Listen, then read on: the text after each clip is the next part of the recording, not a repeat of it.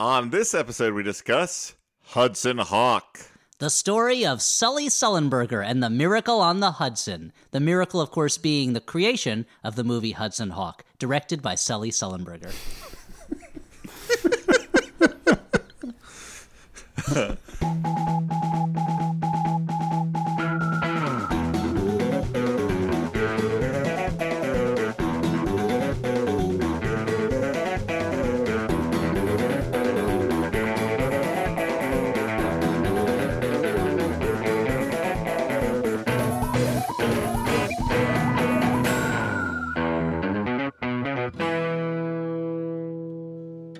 Hey everyone, and welcome to the Flop House. I'm Dan McCoy. Oh, hey Dan, it's me, Stuart. Uh huh. Okay. Last name and, and and your last name also? Wellington. Good. Okay, you're coming along great, Stuart, and I'm glad we put all that practice in beforehand. Thanks. And I'm Stuart's, uh, you know, miracle worker style tutor, Elliot Kalin. But today we've got some exciting guesting with us today because joining us. Great. We've got one of our biggest, most blockbuster guests, and we're really, you know, out of the gate. It's, it's like we're stumbling. It's like when, it's like when a horse is just like ready to go, and then they open the gate, and the, all four of the horse's legs immediately fall off. Uh-huh. Yeah, it's because somebody pushed the little button underneath the horse, and it just collapsed. Yeah, exactly. Yeah, uh, our guest. Oh, because it's one of those toy horses with like the rubber yep. band legs. Okay, sure. Uh, our guest tonight. Tonight. When are you listening to this? Probably during the early morning hours. Uh, our guest is. Roman Mars, host of ninety-nine percent Visible. That's right, one of the top podcasters in podcasting, and someone I personally am very excited to have on because ninety-nine percent Visible is one of my favorite shows and was one of the first podcasts that I listened to where I was like, oh, this is what a podcast is supposed to be like. Yeah. This is, not like just this. Three jackasses gabbing. Yeah, not just three gabbing jacks, but but like a real show where I'm like learning things and feeling things. Uh, so Roman, thank you so much for joining us. Oh, it is my pleasure. I've been a listener for a very long time, so it's a real privilege. Real, it's a real privilege to be here. There's my professionalism coming out right there. Uh-huh. Yeah, that's, oh no, that's just Dan. Dan is contagious and he affects all of us. Somebody clapped, so they edit that part. What I like well, also is uh, we now have, I think, the most extreme polls of voice tone ever on the show with uh-huh. Roman's mm-hmm. kind of like deep dulcet, you know, kind of, uh-huh. you know, beautiful sound, and my kind of like, what if a praying mantis could talk kind of voice, you know? And I, and I sound like an orc that's been hit on the head. Only because you're like, oh, looks like meat's on the menu. Wait, what's a menu? How uh-huh, do I, yeah. an orc in Middle-earth, know what a menu is? Uh-huh. Yeah, uh, so, uh, suddenly I've achieved consciousness, and I'm going to wander off to start, I don't know, painting horns and ents in the woods. And Dan, what does your voice sound like? Uh, I mean, I, I'm I'm sort of a Roman that's more of an Eeyore. I think. Oh, wow. Okay. Maybe. Yeah. Okay. A joyless Roman. I can see that. Uh, speaking of joyless, speaking of joyless, bro- speaking of joyless Romans, we're going to talk about Hudson Hawk today. But first, Stuart, I believe you had a you had something you wanted to talk about. Yeah, I wanted to bring up the fact that this episode, in addition to having a blockbuster guest, is happening at a blockbuster time uh, for the podcast. Not the world. The world's bad right now. Um, but the podcast is uh, we're in the middle of the Max Fun Drive. This is one of those. Chill, cool, low-pressure Max Fun drives that take, like, two extra weeks to do. And that's when we're going to talk about why, uh, during this time, we talk about why our show is important, and we encourage you, if you like the show, to support it with your dollars. And part of what makes uh, the show, part of what makes the show great, and also Max Fun in general, is that the it's Max Fun is supported almost exclusively by listeners like you.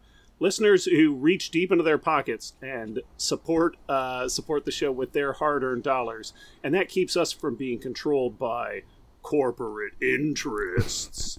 Uh, how am I doing, guys? I think yeah, you're doing great. great. I, I would like to step... Here's what you got to yeah. do. You yeah. got to bring the call to action up front. So you got to tell people what to do to join, like right oh, now is the, the time you're going to need to yeah. do this. Okay. Okay. No, th- that's that's all, all. All this is all good input. Um, so what you should do, you're listening to this and you're like, man, I want to be one of those badasses that Stuart is talking about right now. Okay. So I will go to maximum fun dot org slash join and select a level that is uh, that I am comfortable with uh, based on my, I don't know, financial stability. Because right now things are tough. But you know what isn't tough? Supporting things that are great. like our show, or, you know, okay.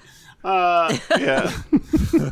You bring up the pandemic, and uh, if you're anything like I am, uh, maybe you're a little lonely during the pandemic, and if you're anything like I am, maybe you labor under the delusion that your favorite podcasters are your ear buddies. Uh-huh. And so yeah. it's it's great to hang out with your ear buddies, uh, and I hope that, you know, during this hard time, we provide at least some semblance of a service to listeners, and uh, we're happy that you're still listening to us.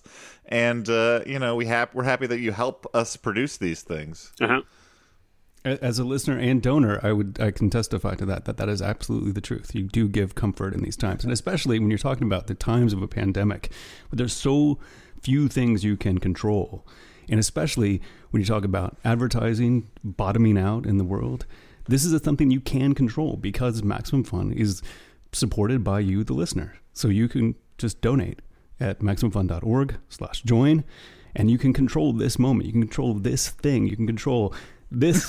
This is the one thing you can reach in and give a little bit of wow. what you have to, like, Jesus. Support a whole network of people creating art that don't have to depend on the whims of advertisers. Wow, now, wow. Now I feel like we just got so totally schooled. We're just yeah. getting this. This is like one of those ads for a masterclass YouTube, and they're like, "Meet your new teacher, Roman Mars. He's going to teach yeah, you how like to podcast." Yeah, it's like Don Draper just walked into the room. But like, but Don like, Draper just pulled out like uh, uh, a slide, uh, a slide tray, and that schooled us. And we didn't would, even know. I just turned that, my phone that, on. I turned my phone on and started recording what Roman was saying, so I could remember it for the future. Mm-hmm. Yeah, that's so, uh, so MaximumFun.org slash join is what we want to say, right? Yep. That's what we want to say. Okay, guys. Yeah. And now that we've gotten that out of the way, the audience is rushing to their computers or perhaps the web browser on their phone mm-hmm. uh, that to, to become a new or um, upgraded Upgrading, Maximum yeah. Fun member. Uh, guys, let's talk about a little movie that Roma decided to bring into our lives. This is a movie that I have heard about for years and years and years, but I had never actually watched it. And so I'm curious, Mister Mars, uh, why this one in particular? Well, I think it's held this sort of bit of fascination for me because when it came out, I was, a, I think I was around fifteen or sixteen when it came out. And this is an age where I was prepared to hate anything and everything that existed in popular culture. And um, I saw it on video and I knew people hated this movie. And so I was ready to kind of join in on it. But this is the first time I felt like I knew that people were hating it for the wrong reasons, because they hated it because they wanted it to be Die Hard three, and but it wasn't trying to be Die Hard three. It was trying to be an R-rated live-action Hanna-Barbera cartoon, and I felt like this was it was totally missed on the public, and so I was fascinated by it, by it, and I kind of just sort of always thought about it afterward. Yeah, and the advertising didn't do it any favors because they were trying to sell it as an action movie, which I can't blame them because I don't know how they would have sold it as the movie it is. Because they could sell like, it as a comedy, I guess. I mean, I'm looking at the poster yeah. right now, and it says in big letters, catch the excitement, catch the adventure, catch the hawk, and then Bruce Willis, and then Hudson Hawk is in kind of the second smallest letters on the poster, but Hawk is in huge letters, so it's mm-hmm. almost like they want people to just think it's called Hawk or maybe Catch yeah. the Hawk. Mm-hmm. Um, to piggyback off that Hawk the Slayer uh, madness yep. that and was Lady sweeping Hawk. The nation. And Lady Hawk, Lady yeah. Hawk and, Ca- and Hawk the Slayer had burned up the screens five to ten years before this, and they wanted to jump on that Hawk wagon. Uh, Hawk Wind had, you know, of course by nineteen ninety-one was long s- uh, replaced by Motorhead in the hearts of Lemmy fans everywhere, but, yep. you know, they thought, hey, maybe we can get some Hawkwind fans in there, and let's not forget, someone must like Hawkman. Somebody somewhere must like that character. Hudson Hawk is going to get it. Uh, yeah, I was uh, I was reading some of the reviews from the time this movie came out, and I was baffled at how much the reviews kind of didn't seem to understand what was going on in the movie, like what the movie was doing. Mm-hmm. But maybe, maybe it's because, and I have a theory about this, maybe it's because uh, at the time there were a lot of action comedies, and so it was hard for them to look, and looking at it back now, I'm like, oh, this is like, I mean, this is like uh, if someone watched Tango and Cash when it came out, they're like, ugh, another one of these, and it doesn't make sense, and it's dumb. Forget it. But looking at it now, you're like, this is a refreshing slice of madness that uh, I have, yeah. that is nothing like the things that are being made right now. Well, and I think that when I first tried to watch this, I knew it was a bad movie, and I was trying to watch it for being a bad movie, or not a bad movie necessarily. We'll get to that, but like a critical and commercial f- flop, and and it, even as like viewing ironically, it confounded me. Yeah. And now I feel like I've cast away all preconceived notions, and I can see that it's almost like more in the spirit of, like, I don't know, like Our Man Flint or something, like a like a, a super campy, like, globetrotting adventure. And uh, I don't know, but, like, I do want to say, let's not pretend that everything about this movie is uh, the product of calculation, because I... Uh, My friend, I'll, sh- I'll shout out my friend Kevin Cecil, who uh, sent me a introduction that he did to this movie when he presented it. Uh, I think it was either at the Nighthawk or the Alamo. I can't recall. But um, but this movie, like, the character of Hudson Hawk is based on a song that, like, Bruce Willis... Bruce Willis was playing harmonica in, like, the House of Blues or somewhere like no, that. No, he was and the playing guy... harmonica when he was still a bartender. No, no, no. I'm saying that he was playing harmonica at a, this place, uh-huh. and, like, he just got up and started joining in with the band no. unasked for. Oh yeah, I'm just saying this was and, not this was not a, this was before he was famous that this happened. So it wasn't right. I probably wasn't like the stage of the House of Blues. This was like a band playing at a bar somewhere, you know. Uh, well, I mean, my point is he did it without, like, it's not like he was in the band, so it could have been either one. What was he? Yeah. But what the band called him up night? on stage. I need to know more. Oh, well, God. the re- the reason I bring well, it up... Well, this wouldn't have gotten so fucking convoluted if Elliot no, didn't no, jump Dan, in with the, irrelevancies. No, no, the reason I bring it up is because this is something that this is an idea that was in Bruce Willis's head for a long time. This character of Hudson Hawk, the celebrity thief. You know. Yeah, Elliot, that was the thing that I was explaining. You didn't need to jump in and hijack it. Sorry, I apologize. I was a real Hudson Hawk there, cat burglaring in to, t- to take control. Yeah, the point is, uh, he, this, he like came up with this character with one of his, like, blues buddies, and uh, like in the hit movie, was, The yes. Blues Buddies. Yes, and this was before, uh, as you say, uh, Bruce Willis was famous in any way. But he, like, always said, like, he was going to make this movie about this character that they came up with for his song long ago, and uh, turned this into a movie. And then meanwhile, like, Steven E. D'Souza, like, wrote the script for this, the Die Hard guy. But then they brought in Daniel Waters, who wrote Heathers and Demolition Man and Batman Returns, and then less awesome things like The Adventures of Ford Fairlane. I assume to, like, weird up the script a little. But then Bruce Willis kept rewriting all the stuff on set to his own, like, whims, his, like, Bruno whims. It was a little uh, bit like with Doolittle, where it, apparently yeah. Robert Downey Junior would just come to the set and be like, hey, what if I gave an enema to a dragon? And they're like, okay, like, it's your movie. Go ahead. We're going to, I guess that's what's going to happen in this movie now that people are going to pay money to go see, that we're going to release in theaters as a professional thing. But Dan, I think uh, probably there's a lot of, we'll get, we'll we'll talk more about the behind the scenes shenanigans, because this was a very difficult shoot. But I will say, as you said, not everything was kind of like, uh, was according to plan, but how could that be yes. when the first time it was released on Blu-ray in twenty thirteen, it was included as a set with Hollywood Homicide starring Harrison Ford and Josh Hartnett, which is clearly exactly where it was meant to be. With some random movie no one cared about from twelve years later. Guys, let's talk about... Way, let, wait. Okay. Okay. Or let, let's just... No, I just, I just wanted to say, to the listener, uh, I feel like there's been a lot of concern about how much more irritable we are with one another of late uh, from listeners. They like the show because of the friendship. And I just want to say it's because of the friendship that we can be irritable to one another and then just ignore it five seconds I, I, later. I have to imagine, Dan, I've not heard any any worries or complaints. Oh, any, yeah. Look at all these letters, sacks and sacks full of letters addressed to Santa Claus, which I guess is me asking, at Santa Claus for Christmas, can you please have Elliot be meaner to Dan? And I'm like, all right, if if Chris if Chris Kringle, noted anti-Semite, wants me to do it, then sure, okay. I mean, then go ahead. I'm speaking to the sensitive listener, Elliot, the one like me who uh, worries about things that have have no bearing on his life. Okay, that's fair. Now, we should get into the movie, since I do have seven and a half pages of notes about what happens in Hudson Hawk. Oh, no. So this is going to be, buckle up, boys. Okay, so uh, this, the movie begins, as the best movies do, with a giant illuminated tome telling the story of Da Vinci's, oh, this, so how Da Vinci was supposed to build an enormous bronze horse statue. That's a true story. He was... Uh, commissioned to do that. I think eventually they did build that statue, like, sometime in the last fifteen years or so, based on his original plans. But as they explained, bronze got scarce because of all the wars. You, you need bronze for wars, because nothing wins wars like bronze. Well, and so goes, he's yeah. so he makes a big uh a, what I would call steampunk, but I'm wrong about that, because according to Wikipedia it's clockpunk. technology. It predates Steam. So, oh. uh, by which I mean it predates the Peter Gabriel song Steam. Uh, so it's it's a clockwork machine that turns – he wants to turn lead into bronze, but uh-oh, he did it wrong. Using his three magic metally, crystally, jaggedy pieces that when you put them together mm-hmm. into puzzle and you hit them with a laser, it turns lead into gold. Bump, bump. Um, and we spend a lot of time watching Doctor Doctor Da Vinci, watching Leonardo da Vinci, uh, uh, who is not a doctor. Do not take no, no, medical no, no, advice from him. Oh wait, hold no, on. No. Now we got to sell this to C B S. Now okay. You've C B S, real, like the rest of the podcast is beating out the pilot to Doctor I mean, da Vinci. Dan, honestly, like if we could sell that to C B S tomorrow, that's what separates us from rich, exp- uh, fa- famous television producers is I say Doctor Da Vinci and I'm like, that's stupid. He wasn't a doctor. And they would be like, yes, it's Leonardo da Vinci, but he's a doctor. This is perfect. It's like House meets, uh, what's a, what's an old-timey thing? Meets uh, the Da Vinci Code. They- sell it. Dan, why are we not selling this right now?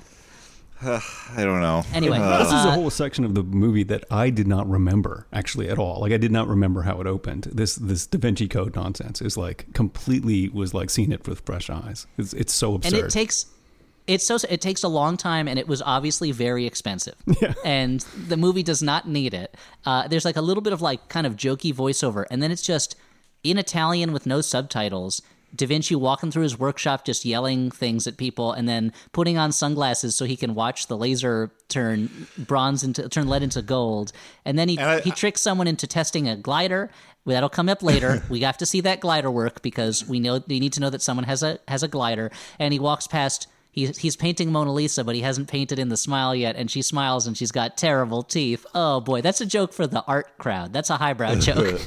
And then Uh, there's going to be a second tooth joke soon, but uh, I, w- I want to say uh, perhaps part of the reason this was roundly rejected by the public is uh, I, I you know I was watching this this with Audrey, who had no prior sort of context for the movie or idea of what to expect, and it was very confusing to A, start with Leonardo da Vinci, and then B, uh, have everyone in the movie sort of off the bat talking about like old-timey tough guys, and it was just like she had a reaction that I, I didn't understand, but I think other people like perfectly reasonable to have was like, what is this movie? Where is it set? Like, when is it set? Like, what type of thing is this? And I think that people who don't see a lot of movies are less comfortable with uh, not knowing exactly what type of movie they're seeing. I can you know? see that. Well, I think also there's certain types of movies that you expect to come in certain forms. I think this is a corollary to what you're saying, much as my uh,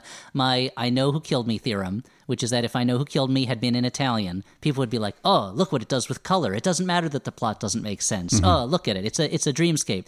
I think if Hudson Hawk was a Hong Kong movie with Hong Kong yeah. actors, the clashing of tones and the craziness, people would be like, I love it. It's crazy. It's like a goofy cartoon. But to have an American movie with American actors and a lot of, and it's a huge name cast and British actors, yeah. to have them all in it, it's like, what is going on here? Whereas the same movie from another country, I think people might have been like, those goofballs in that other country, they make these cra- yeah. these crazy movies. Oh boy. Yeah. You know, I, I remember when I watched it the first time, I was into I was watching a lot of Monty Python movies, and it sort mm-hmm. of fit squarely into that in my head. And one of the reasons why I think my brain accepted it at that time and was rejected by other people at that time was the same sort of thing. Like it felt it, if I I got it, I, I didn't think it was altogether successful, but at least I got what, what was going on.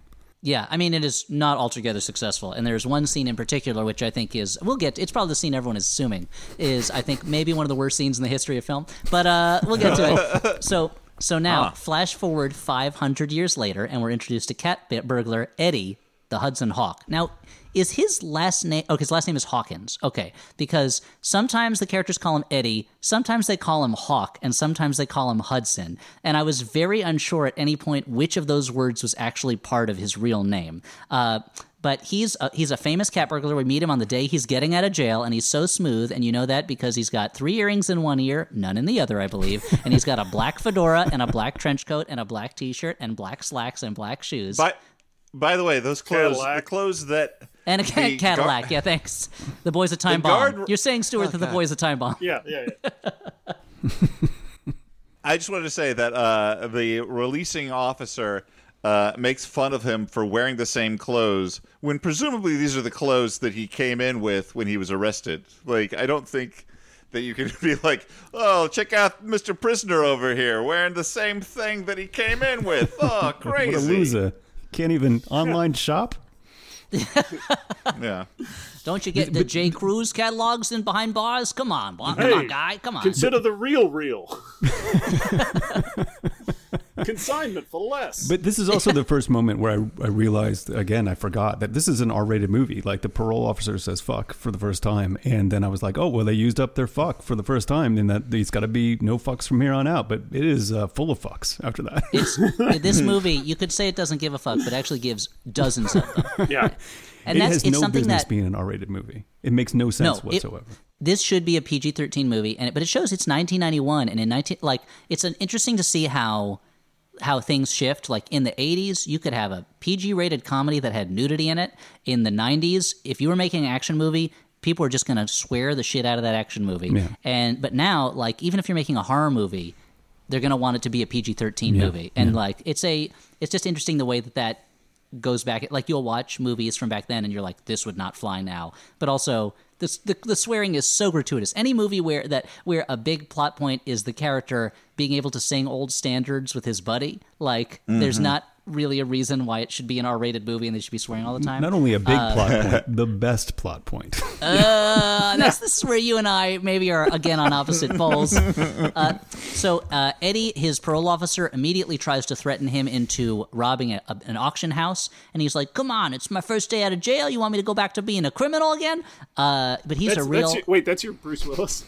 Oh yeah, sorry, Bruce. Well, the thing is, I can't do nineties Bruce Willis. I can do now's Bruce Willis, where he's like, "Hey, yeah." Uh, Yeah, I don't think I'm gonna be going back there anymore. I can do like current sad all the time Bruce Willis, uh, yeah. but I don't think I can yeah. do like the Bruce Willis back when his thing was jokes. I can yeah. do the Bruce Willis now when his thing is that he's always on the verge of crying.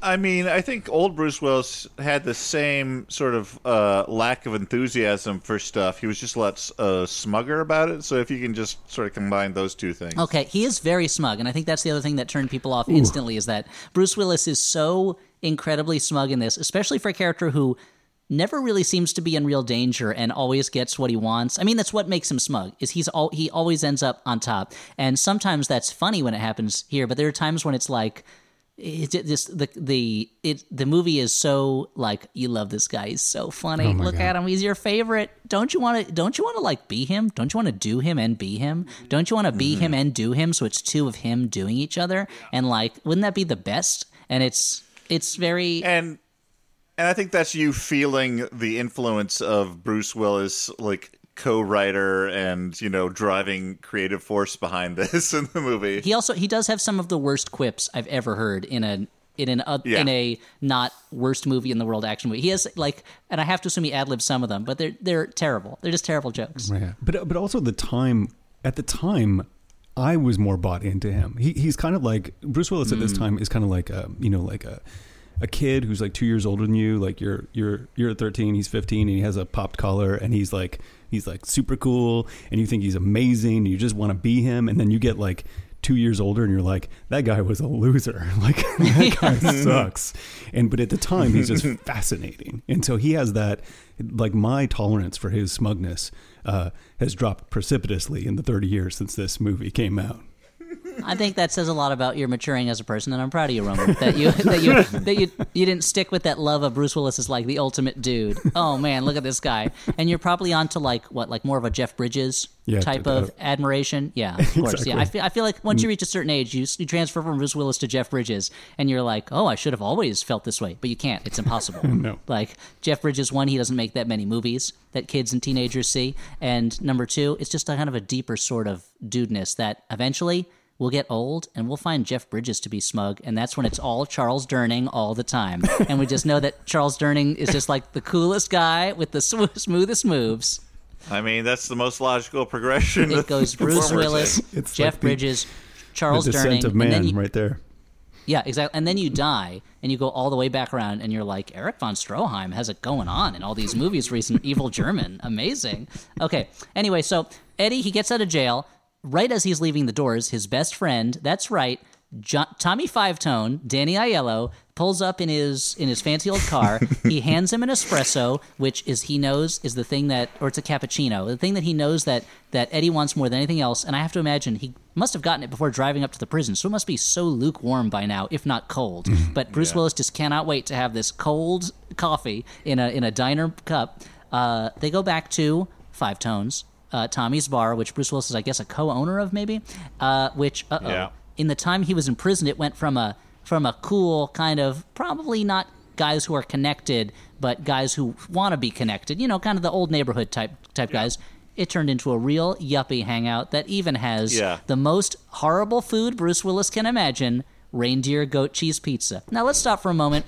Is it goat cheese pizza with reindeer meat, or is it that when you make reindeer cheese, you also call it goat cheese because it's more similar to goat cheese in consistency than cow cheese? Dan, you're the culinary expert. Please explain. What is reindeer you goat know, cheese pizza?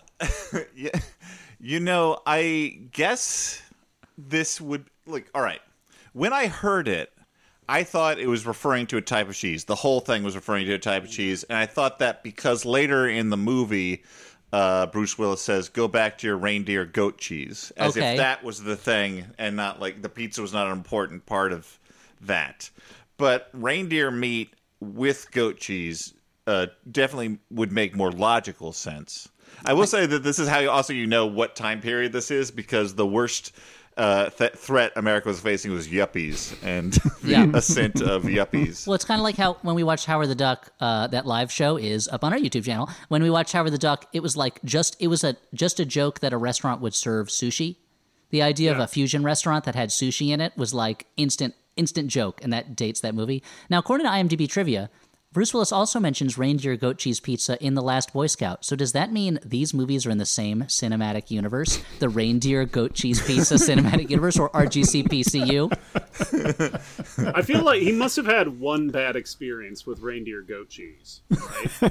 And he's like, I mean, I, gotta keep I don't know where he'd get it, but... yeah. And do you, think, had... do you think there's a chance that it was just reindeer cheese? It just happens to be the greatest of all time reindeer cheese.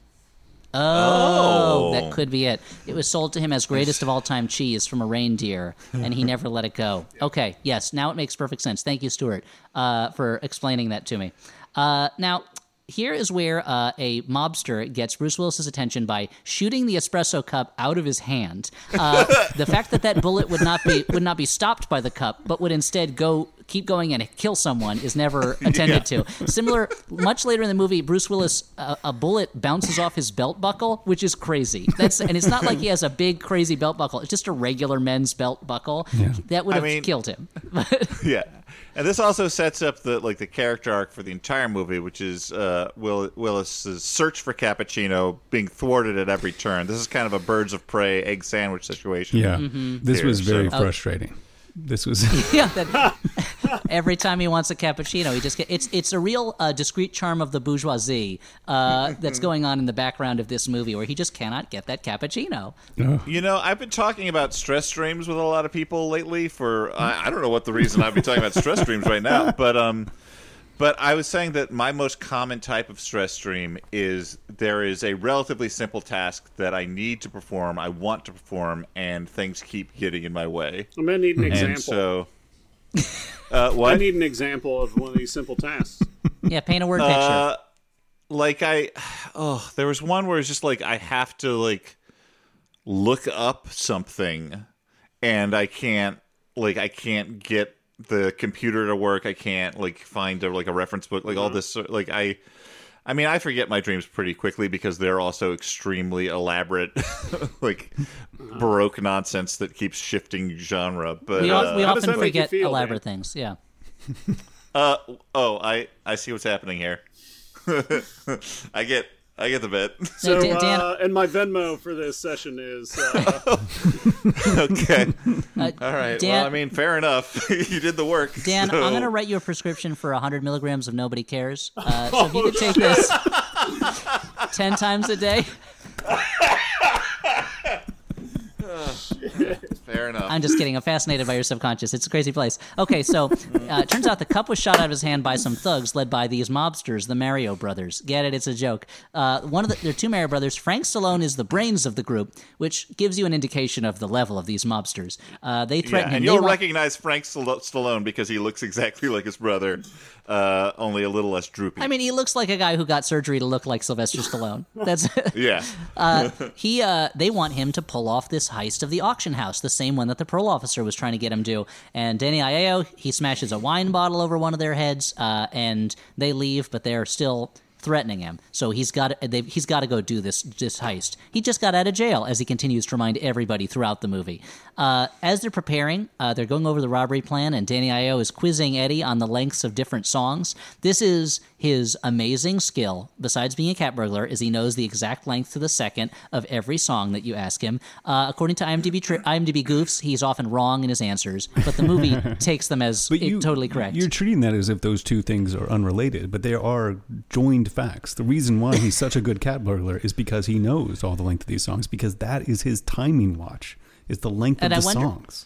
I wonder yeah. if that's something that is a way of them trying to like make him into a fantasy figure, is it's like, well, I could never be a cat burglar, but I do know how long that song is. Like all these music nerds are like, hey, maybe I could do it too. Um, I the thing that... Uh, I, it's going to seem so weird for me to object to the reality of this in Hudson Hawk, mm-hmm. the movie Hudson Hawk.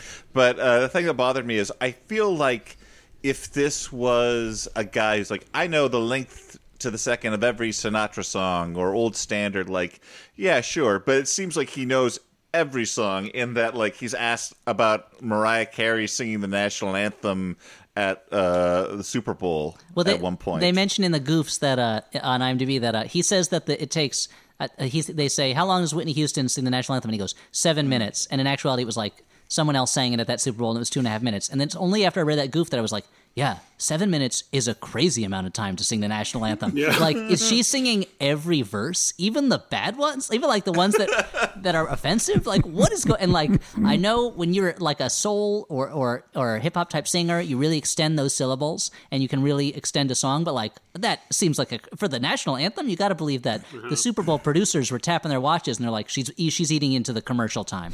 Like, we cannot. Yeah.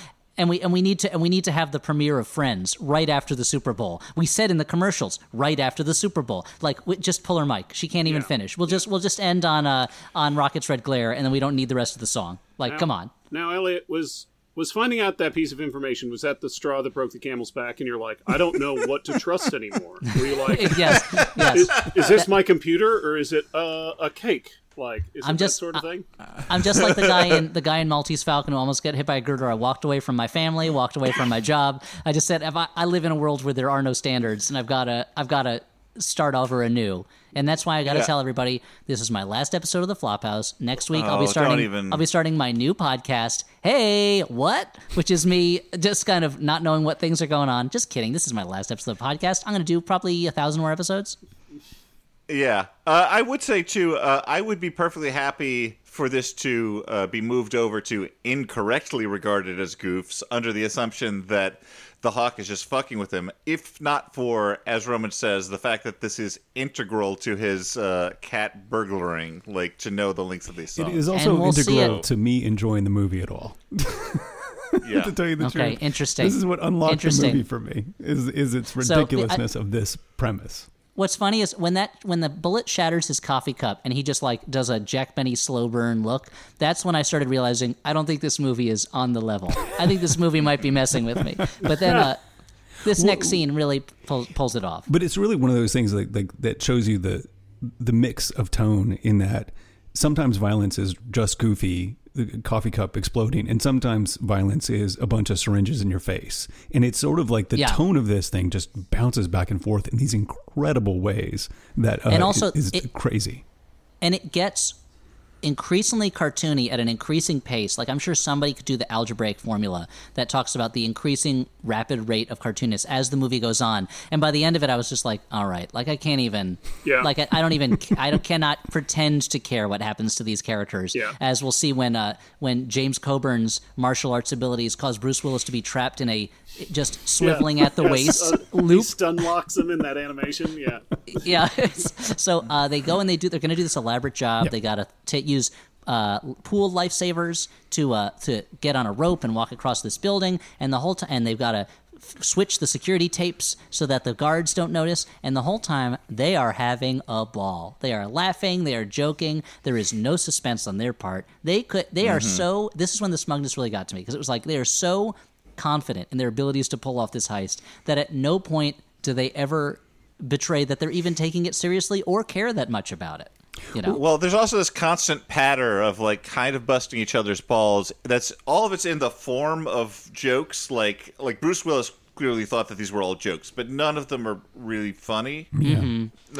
None of this like yeah, this banter that they're it basically just comes doing. down to him being like, "Hey, you're fat, Danny Aiello. Hey, hey, no, no, you're looking good. You're looking good. You're fat, so hey." Like that's basically the level. And, and it has the classic heist trope of not telling each other what they're going to do during this elaborate yes. heist, which is something which is, that always amazes me. Especially since they we had a scene right before this where they're supposed to be going over the plan for the heist, but they keep surprising each other, and it's almost like they are they're a, they're a, a heist couple that has been doing this for so long that they're so bored with each other. The only way they can keep the spark alive is to constantly surprise each other in the heist room and just kind of keep kind of keep pulling tricks so that they keep each other on their toes. You know, like it's like oh let's let's role play during this heist. Let's say during this heist that I'm the school principal and you're a naughty student. Okay, but we're still stealing a horse statue from an auction of tacky horses. Horse art, right? Yes, of course. That's exactly what we're doing. But maybe I handcuff you, but they're mm-hmm. like fuzzy handcuffs. Like that's yep. what it feels like. They really got to get the, the spark back in. Yeah, and they've got this elaborate song-based timing thing, and I kept wondering, like,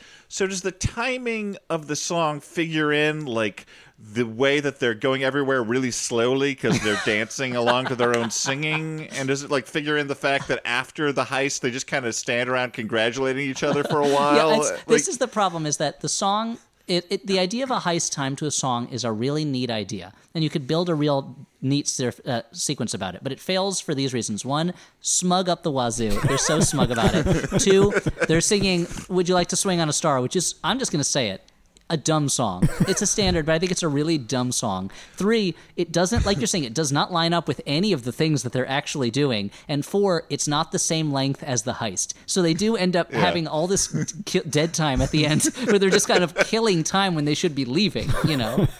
Yeah, and I, I, I, I am glad that you brought up uh, the song Would You Like to Swing on a Star? Um, because I was thinking about it after the movie. I'm like, I like that song. I think like the tune, for instance, is is great, and like the the the chorus I like quite a bit. But there's two problems with it. One, it posits uh, that you, the listener, doesn't know what various animals are and need them explained to you.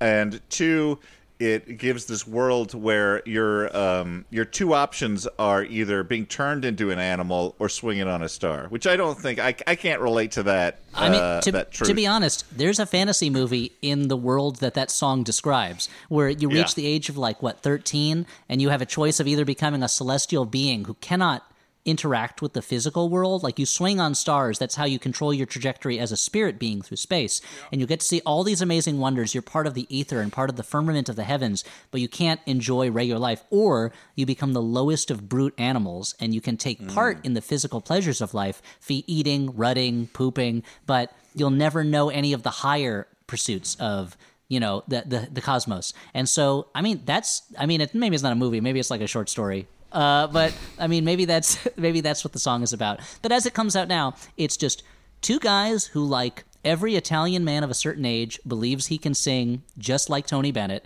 and and is just belting it out while kind of like half chuckling to himself. And they're like, it's it really seems to get in the way of the robbery. I guess that's what the problem is that I have with it.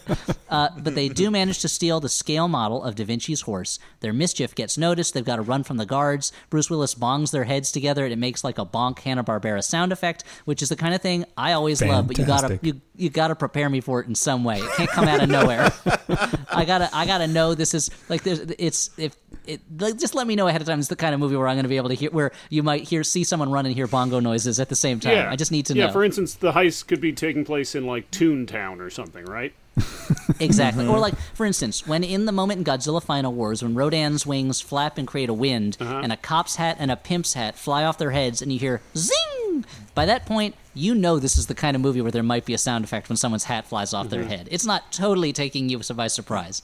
But I digress. Uh, they manage to escape by jumping off the skyscraper. An awning that rips almost instantly manages to break their fall, and rather than having all their bones shattered or dying, they end up in the apartment of Eddie's parole officer. He's delivering the horse, and that's when, uh-oh, a new character enters. The first of an increasing series of goofy characters, as a kind of uh, butler assassin, an English butler assassin comes in, and he dresses like a butler and has a bowler hat, and they has an English accent, so everyone just assumes he's a butler, and he does turn out to be a butler. So I thought it was just a quip that Bruce Willis was making, but no, he was accurately identifying in the wild this life form, the English butler. uh, he, he he accepts the horse and then smashes it.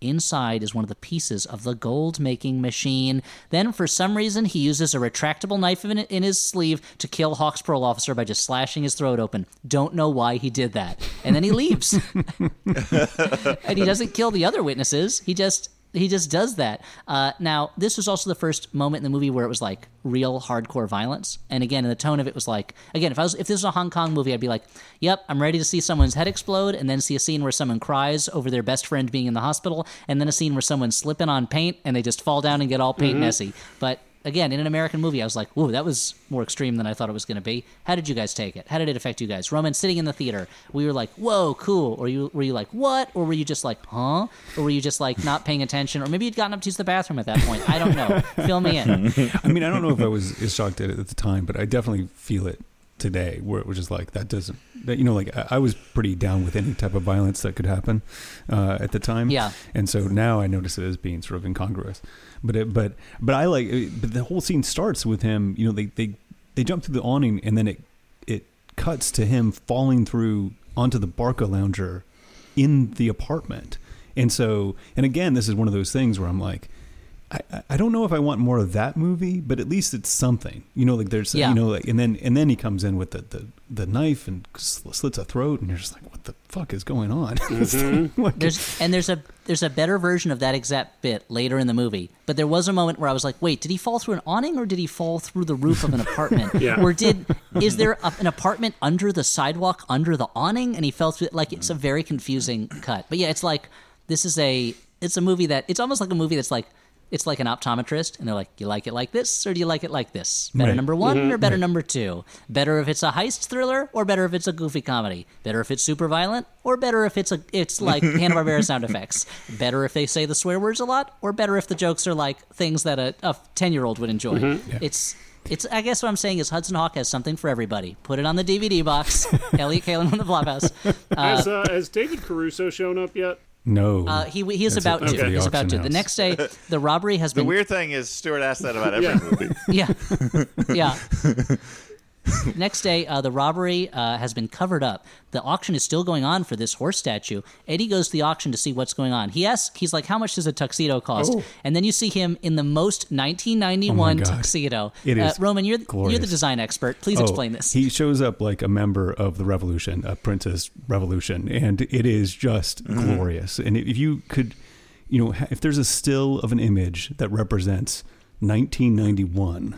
You know, like this is it. It is beautiful. This it has uh, nice uh, padded shoulders, no tie because who has no, time for no. that nonsense uh-huh. when it comes to a tuxedo? And oh, it is cut beautifully. It is absurd. Socks for days. Like it has loafers, really low loafers, and just socks that just are like the Great Plains. Um, it is just glorious. It is, it's a it's a beautiful tuxedo, the, and he's not the only one who's dressed yeah, up because there's also a. It's the kind of it's the kind of tuxedo you might wear uh, if you were escorting Cindy Crawford to a Planet Hollywood opening. You know, you know? That's I mean that that seems like a very specific scenario. Uh, and he seems to be the only one wearing a tuxedo, so I don't know why this was required of this particular no, job. It's like I wish there was a joke about it where it was like he thinks that every auction is like a black tie event, so he's in a tuxedo and everyone else is in just kind of like suits, but no but tie. There's also yeah well with no tie of course yeah but there's also uh a bunch of people who we're not sure who they are, but they're also very they're also dressed up like Dick Tracy villains circa nineteen ninety-one uh in the back, uh one of them being that's right the star of Jade, David Caruso. Uh, we'll, we'll get to him. Um, they ask. They, I was the, trying to explain who David Caruso was, and I'm like, uh, okay, well, if you haven't seen N Y P D Blue, and you have no idea what Jade, the movie he left N Y P D Blue for, is, uh, I don't know. And then I'm like, oh, yeah, later on I'm like, oh, yeah, he's in that C S I show. That's the yeah, that's the current David Caruso context. I mean, and even that is like a twelve-year-old David Caruso context. But it's yeah. it's hard to it's hard it would be hard to explain to someone what a big deal it was that David Caruso left N Y P D Blue after one season to make Jade. Yeah. Like, I was a kid, and I remember it being something that I was aware of, that a show I had never watched, the star of it, who I had never heard of before, was leaving to make a movie I would never see. And yet somehow this was... the erotic action thriller, Jade. Th- th- and it was a big deal that he was going to be in... Dave, he was going to be in the Esther House follow-up to Basic Instinct. Like... Oh, man. Mm-hmm. It was a, it was a simpler time, by which I mean a time when the decisions of white men were just of a higher importance, an inflated importance, some would say, uh, an unreal, unnecessary importance. So uh, he goes to the auction house, and he knows that this horse is a fake because he stole the horse, and yet auction expert Andie MacDowell attests that the horse is real by holding it briefly for a moment. Oh. Uh It, it, Holding it briefly, this is tries... the first of a series of time in which people touch priceless artifacts with their bare hands, which really stressed oh, me yeah. out a lot. Oh, yeah. But later when he steals a Leonardo da Vinci codex and he's just pulling it, he he that, like shoots it with a dart and then pulls it with a grappling hook yeah. up into the air, and I was like, that thing is falling apart. There's no way. yeah, yeah. yeah, but it's... Also, also, before he knows that Andie MacDowell is the appraiser, he kind of like... tries to hit on her by saying something about, oh, I guess if you want to get into art, you have to look like a constipated warhog or warthog or something like that. And I'm like, okay, first off, that's a terrible pickup line. But second, like, she's at the art auction. Why would you think that insulting people at an art auction would be the way to go? Because he's, he's Brucey W. He's gambling that she's there, ironically. And it's clear that she notices the horse, and also the gloves that could have helped to build the suspense. Like, he's like, uh-oh, she's gonna know it's a fake as she's putting the gloves on and getting ready, but they don't do that. She just picks it up. She knows it's a fake. She looks at him and then says, oh no, it's real. It's the real Da Vinci horse statue. That's when who bursts in but the best character, one of the two best characters in the whole movie. Oh, that's God. Right, Darwin Mayflower, the eccentric mean billionaire played by the great immortal Richard E. Grant. And uh, this is the book I've been, uh, this movie, I've been wanting to read Richard E. Grant's memoirs for a long time. And it wasn't until I watched this movie and in doing research realized an entire chapter of his his book is about Hudson Hawk oh. that I ordered it. I was like, I have to read it now. Totally. Uh, he's he, so he good. Walked, he is he's so, so good, good at it.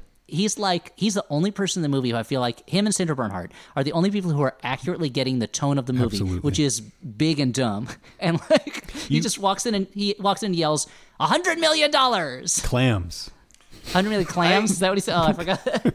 I, I will make the objection. I do think that they're the two people who get the tone. And I really like Sandra Bernhard in like, kind of as a per, as a persona, as like a performer.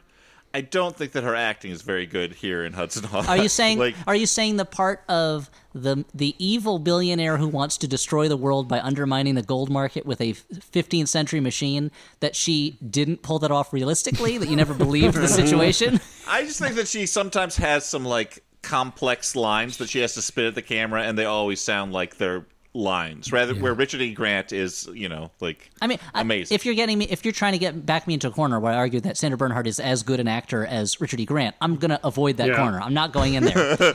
I'm not. I, right. Call me, call me baby, because you're well, not backing there, me into that a, corner. There's a stiffness to her that I feel like is a choice, but it is definitely odd. You yeah. know, whereas yes. he is really hamming it up in a way that still feels yeah. like it comes from the character. In some ways, yeah. you can you I can think, see I, her choices, but I still think both of them. Like, I would drop the Mayflowers as villains into any movie, yeah, as far yeah, as I'm yeah. concerned. Oh. They're a- so good. Apparently, they're like apparently they're like the happened, Team Rocket of this movie. Uh, yeah, Pokemon. Apparently, you guys like Pokemon. In the, yeah, yeah, yeah. Team Rocket. Yeah, we get it. It's a guy and a girl. They're evil. They're all try, they're trying to catch them all. And that, yeah, we understand. And, and they have a cat character. Kit Kat. I think I'm seeing a connection here, guys. Let me let me yeah, get Pokemon back to my a... uh, connection board over here and draw some red yeah. string. Okay. Uh, so they are they are in, they are incredibly evil billionaires. I think you're right, Dan. That that uh, that Sandra Bernhard is, is much more stiffly performative in a way that I, I agree. Roman, I think, is on purpose. Whereas Richard E. Grant, you imagine he could just ad lib in this character for a hundred hours. Richard E. Uh, Richard E. Grant has a way of performing where he looks like he's shocked that he's allowed to get to do this. He's like so excited. He's like, I can't believe it. And he's so, and so physical, like he jumps from like off a table and he thrusts his pelvis and stuff. He's just delightful. Yeah, like he's, he's making. He does seem like the yeah. the physical manifestation of the phrase joie de vivre. Yeah. Like, well, he he seems like he's the he's the guy also like that. He is. It's kind of like Nicolas Cage in uh, Kiss the Vampire in that it's like, we're making this movie. It's crazy that I'm making this movie, so I'm going to go all out all the time. Like, it's almost like he's pushing himself to have as much fun as possible because he hates the movie that he's in so much. Can you just but, call uh, that movie Kiss the Vampire? A Kiss of the Vampire. Kiss the Vampire was a booth that I had at a carnival. Did not go well. People did not want to kiss that vampire. I, I, my mistake is, instead of getting one of the sexy vampires, I got Nosferatu, yeah. and people were not yeah. crazy yeah, about it. You got to get a way too vampire. Yeah, you're like, come on, come on, Orlok, put on some uh, makeup or something. Get that pale, you know, just hide those ears, put some, maybe put some rouge on those cheeks. Wear a wig. Uh, so here's something that I learned while watching the mo- while reading about the movie afterwards is that so originally the villain in the early drafts was a guy. Then they changed it to a woman, and apparently, according to the thing I was reading, they tried to get Audrey Hepburn to come out of retirement oh, wow. to play the villain in this wow. movie, which would have been bonkers. Yeah. It would have been quite a coup. Incredibly bonkers, yeah. But instead they couldn't, so Bruce Willis was like, let's just have the man villain and the woman villain be in the same movie. Uh, Sandra I mean, I, I feel like the fact that they wanted her, plus the fact that James Coburn is in this movie, maybe they were also, that points to a charade influence on what they were trying to do. I could see that. I think it, it's a, I mean, that was also at the time when, like, those are the movies that the stars of this, the people making this movie grew up on those movies, mm-hmm. you know. Yeah. So they wanted to. I should mention we're recording this on the day that Olivia de Havilland has, has the news of her passing came around, and that was a moment for me that I was very. It really hit me hard that like that era of Hollywood is dead. Like a couple weeks ago, I made Sammy watch The Adventures of Robin Hood, the Errol Flynn version, which he really liked a lot. And while we're watching it, I'm, I, Olivia de Havilland's in the movie, and I'm like, she's still alive. Can you believe that? And she was like, that's amazing. I cannot tell him that anymore because at one hundred four, she's dead. You know what they say? Fame. Ain't it a bitch? And by they, I mean A J Benza in uh, old promos for E! True Hollywood Story. Now, uh, guys... Here's what happens. I don't think fame is the problem rather than the inexorable uh, progression of time. The curse of and, fame. Uh... She'd still be alive today if it wasn't for, fame. for fame. It always gets you in the end. one oh five if it wasn't just for that fame that she had. Yeah. yeah, yeah, exactly. Well, here's the thing is that she was actually on a plane flight that was supposed to crash, but she escaped, and death has been trying to, Tony Todd has been trying to track uh-huh. her down ever since then, and it's been eighty years, and he finally got her. I think we're going in a less sensitive direction suddenly. Uh... Uh, so anyway, uh, uh, Sandra Bernhard walks in, she outbids her partner for no reason. They waggle their tongues at each other. Instantly, I was like, I love these characters. Uh, and the guard with one dollar, which I don't think. I don't oh no, think it's you can with, sort of. With, uh... I think with one million dollars. I think it was one hundred and one million. Oh, okay. Yeah. Okay. I mean, you could still I was like, say what? I thought they were doing a Price like, is Right thing. Right thing. yeah, a hundred million and one. It's yeah. like one hundred million and one and fifty cents. And the auctioneer's like, please, can we? I know we're starting at one hundred million. This is already more than the, than the item was listed as. But still, let's not get caught in the weeds here. So uh, the guard notices Eddie, but Andie MacDowell trips him. The auctioneer's gavel then explodes as he hits it on the ground, causing chaos. Uh, Eddie manages to save Andie MacDowell from a falling pillar and then gets hit by a statue that swings on a wire. I guess it was suspended in the air above the room for some reason. It's probably swinging uh, from a star. Yeah, probably that it was swinging from a star, and then it made the wrong choice and became a horse. Uh, so he wakes up in an ambulance. And now the, we'll get to the Andie MacDowell character later. What I also learned was that Isabella Rossellini was supposed to play this part, hmm. which also makes it makes a ton more sense, totally. Seeing as she is supposed yeah. to be Italian. so uh, uh, he wakes up in an ambulance with the Mario Brothers mobsters. He manages to slam a whole thing full of hypodermic needles into the dumb brother's face, which for some reason causes the driver of the ambulance to lose control. I couldn't quite understand why oh, that he, happened. He grabbed his uh, gun and started firing. That's when he lost control. Oh, that's what it was. Uh, Ed, uh, Eddie escapes on a gurney right onto the Brooklyn Bridge, and we lead to my, my, I think actually my favorite moment of the movie, when a woman in a convertible is driving by him on this crowded Brooklyn Bridge and she just goes, "Hey, are you gonna die?" and, I love that. And I, and I don't remember if he has a quip or not, but I love that moment. It's just like, yes, this is a movie where the bystander is, if anything, mildly entertained. This man might die next to her. And he like uh, somebody throws a cigarette out their window, and he catches it and smokes it. And then he like yeah. he has to throw change through the toll booth because he accidentally goes in the that, exact oh, fuck. exact change he lane. Somehow... That was a really good I joke. Agree. I gotta give it to Hudson. uh, he's on this runaway journey headed toward the toll booth, and he has to pick like change out of his pocket and hurl it so he doesn't get knocked off. Yeah, ruined only That's by the fact joke. that there is no toll booth there. They somehow ended up on the on going into the into I think the Battery Tunnel mm-hmm. uh, from the Brooklyn Bridge. But anyway, the. Uh, That he just keeps quipping the whole time. Finally, his gurney stops at the exact place where a group of C I A agents, that's right, David Caruso and his gang, are waiting for him. They're all named after candy bars. David Caruso is named Kit Kat because he's mute. Don't know how they're connected. Uh, the big guy is named Butterfingers because he's clumsy even though he's strong. How he became a C I A agent is amazing because he's so dumb yeah. and constantly messing things up. Uh-huh. And there's two other C I A agents also. Uh, they, they also seem like they really need to take a long time explaining that they're named after candy bars. Yes. I mean, especially considering that we all saw them with candy bars in their pockets because they're so on brand uh, uh, earlier. Yeah, and this in the movie. Kit Kat manages to have pre-printed dialogue cards he hands to people that exactly fit the situation that they're in at the moment. It's a joke that should work, but it never, it until the last one, I feel like it never quite, swor- quite works. Uh, who walks out? That's right, it's their boss, James Coburn, who introduces himself as George Kaplan. That's a little nod for the movie fans out there, since George Kaplan is, Dan?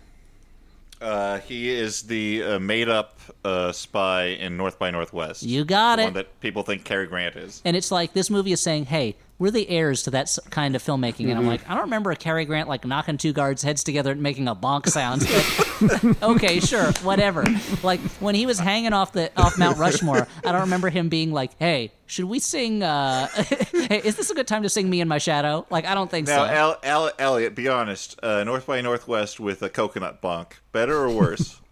I think it's a lateral move, Dan. I got to tell you. I think okay, right. It doesn't ruin what is a near perfect adventure movie, okay. But I don't think it impress improves it, you know. Uh, so, but uh, so they, they knock him out, and then he falls into a crate of packing peanuts. Mm-hmm. He then is taken out of the crate. He wakes up in an empty house in Rome, and it's like this character...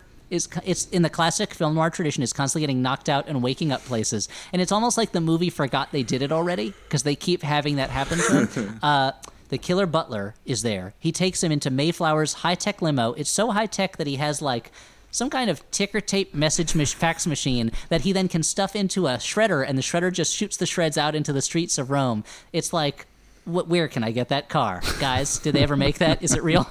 Roman, you strike me as a real gearhead. Is that is that a real car? Yeah. And not as far as I know. I have no idea. But the shredding is like is glorious. That's just it's perfect supervillain. You know, like and yeah, then he even says, "I'm the villain." Like it just is mm-hmm. so great.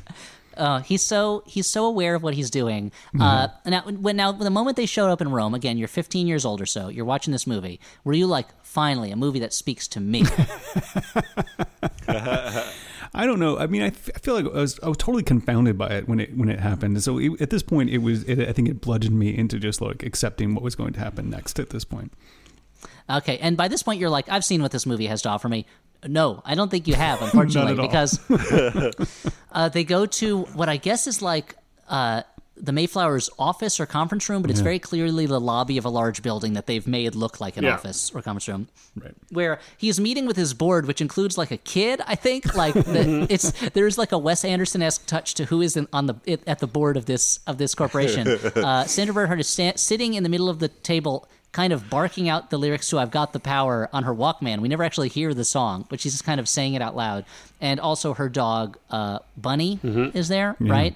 Who is a little dog who's always chasing after his ball ball, uh, which in a hilarious mix-up, uh, he gets what lodged under Bruce Willis's testicles while he's hi- handcuffed to a chair yeah. or something, and he's just, the the dog is just sniffing around in his crotch. It's a real uh, Benigni-style humor yeah, moment the, for a moment. The, the joke is that Uh, Bruce Willis, instead of being concerned, actually is in, enjoying it, right?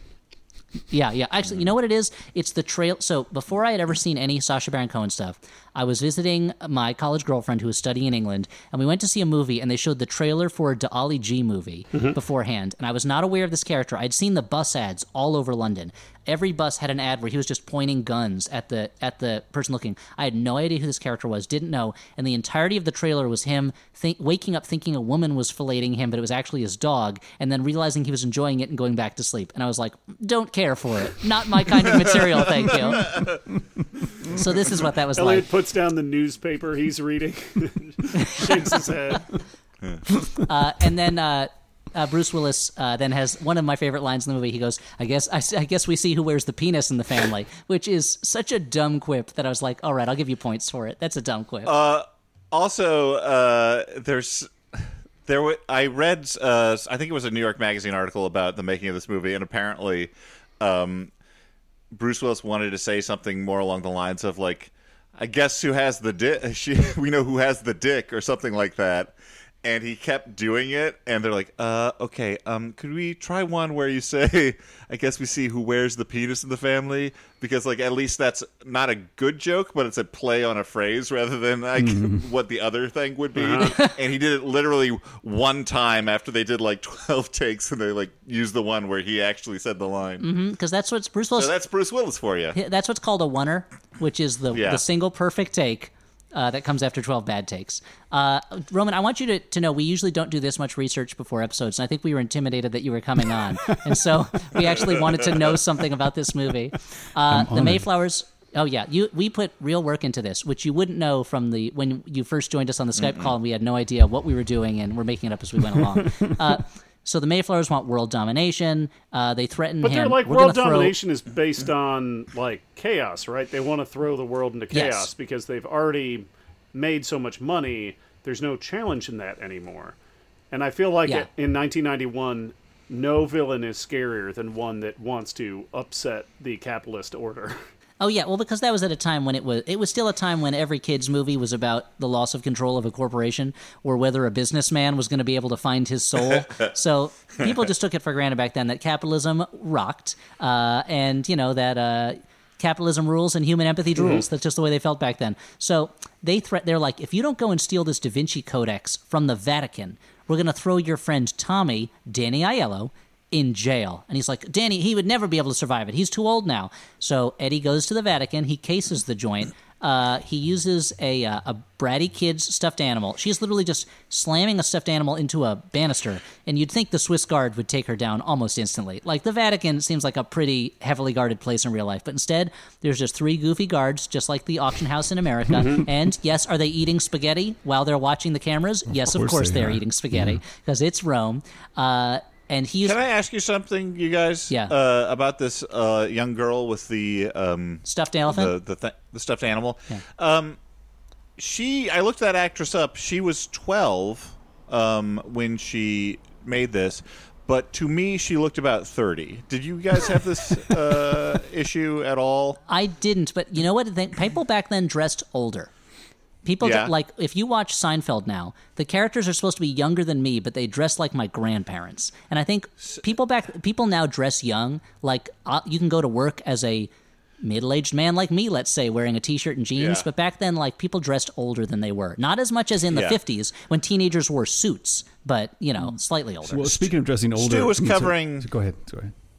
No, so I was just saying, Stu was covering his face in his hands, and I'm not quite sure why he was so dismayed by my my question. But it was just, it, it was weird to me because I was like, why is that old person pretending to be a child? Like, well, why I, did I they think... cast that old person? Like, is this the producer of the movie yeah. who, like, yeah. wanted a weird cameo? Like, I, what's uh-huh. going on? I think Stuart, no, Stuart did some more research and knows that that girl actually had Jack's disease. Oh, no. And, you know, oh, even okay. though she was twelve, she was physically forty-eight. Like, like yeah, I didn't want to tell you guys. Being insensitive. Uh, Robin Williams in the hit okay. film Jack. Well, I apologize. Uh, but but, but so, speaking Rob, of dressing, dressing older, older, I mean, this is where you really start to notice Bruce Willis's penchant for high-waisted pants in this scene. Like, he has... He has a blue T-shirt tucked into. He, he looks like he, he's dressed like a six-year-old mafia boss in this scene, and you realize, oh yeah, he always wore high-waisted pants. It's just because he had a black T-shirt on, you didn't quite notice it as much. Oh. And it's and it's the the wardrobe is just fantastic in this movie. In fact, so much so that it gets its own credit before oh, yeah. the before the cast and crew are, you know, announced at the end of the movie. It is really glorious. It's, it's that's that's it's, one of the things. I'm... It's funny that you bring up the high-waisted pants, because I feel like that's another connection. We mentioned Birds of Prey earlier, and I was kind of thinking about Birds of Prey when I was watching this movie, because Birds of Prey feels like it has a connection to that like nineties like glitter bomb action comedy thing, and yet that movie also features Chris Messina wearing high-waisted pants as Zaz, and uh, I remember watching them, that movie and being like, could I pull those off? The answer is no, but I thought about no. it. And also, a hawk is a bird of prey. Stuart, put it all up on your connections uh, well, board. Yeah. Hudson okay. Hawk, Pokemon, birds of prey. They're all related. Okay, I'm gonna I'm gonna it's work all connected out. Near you your guys cell phone. Tell me when, uh, and sh- talk again. I mean, have you checked Wait, have the we presence to- of rein- reindeer goat cheese inside Birds of Prey? I have not seen it, but if you do, then that's it seals it. It's all oh, connected. Yeah, same. All part of the reindeer goat cheese cinematic Have we universe. Talked about the fact that, along with the, uh, this being written or co- co-written by uh, the person who wrote Heathers, the director? No, we have not talked Heathers, about it. It's also the director. One of, of my my favorite movies, but he also directed Stuart's least favorite movie, forty days and forty nights. Oh. Now, since uh, Hudson Hawk is clearly one of your favorite movies, Stuart, where does Michael Lehman now rank in your estimation? Oh, well, I mean, that's a huge hit. Uh, I don't know. I mean, I mean, that's. I mean, Stuart, remember, remember my favorite movie, The Taking of Pelham one, two, three, was directed by Joseph Sargent, who also directed Jaws for the Revenge. Mm. So it's okay to like a movie by is, someone who made a bad movie. It's forty days and forty nights. Does that? That's the Josh Hartnett one, and the, yeah, yeah, we, yeah. and yes. I've heard you talk about it. But that, is that does that place, take place in San Francisco? I think it, I mean, it takes place at like a tech company, so I can only assume. Because I was living in Petro Hill in San Francisco, and uh-huh. I think that was the movie that they shut down my street to film. Um, oh, and man. Then even, maybe even paid it. I could have put a stop to that movie for you, Stuart. I'm uh, so sorry. I'm, I'm radicalizing Roman against that movie as well. That reminds me of the day I couldn't walk down a street in New York because they were shooting Little Nicky, starring Adam Sandler, as luckily, the son of the, the devil. Luckily, the final product made it all worth it, right? Luckily, I, when I finally saw the movie, I was like, that was worth inconveniencing me a little bit. Uh, okay, so Andie MacDowell is also there. She's leading a tour of the Vatican, which at this point is, we got to be like, what is her job? She's like an art authenticator, and she leads towards the Vatican. Eddie uses that stuffed animal from that middle-aged little girl and sets off the security things, which involves like these like uh, telescoping gates that close around this codex, uh, and and in which the don't and look some gas gets sprayed out. Scary. Like they, they look very shaky, slowly, right? Yes, and also they look like you could just kind of snap them off. Yeah, uh, yeah, they kind of look like uh, the crystals in uh, the Fortress of Solitude, almost. Uh-huh. Mm-hmm, yeah, very snappable. Yeah. Uh, yeah. Andie MacDowell takes Eddie into the Vatican's secret postal subway tunnels, which could be a real thing. I don't know. It's not that out of the question, you know. They they do have a subway in Vatican City, but the one that they uh, the one that they show is the mail rail in London, actually. Oh, okay. Mm-hmm.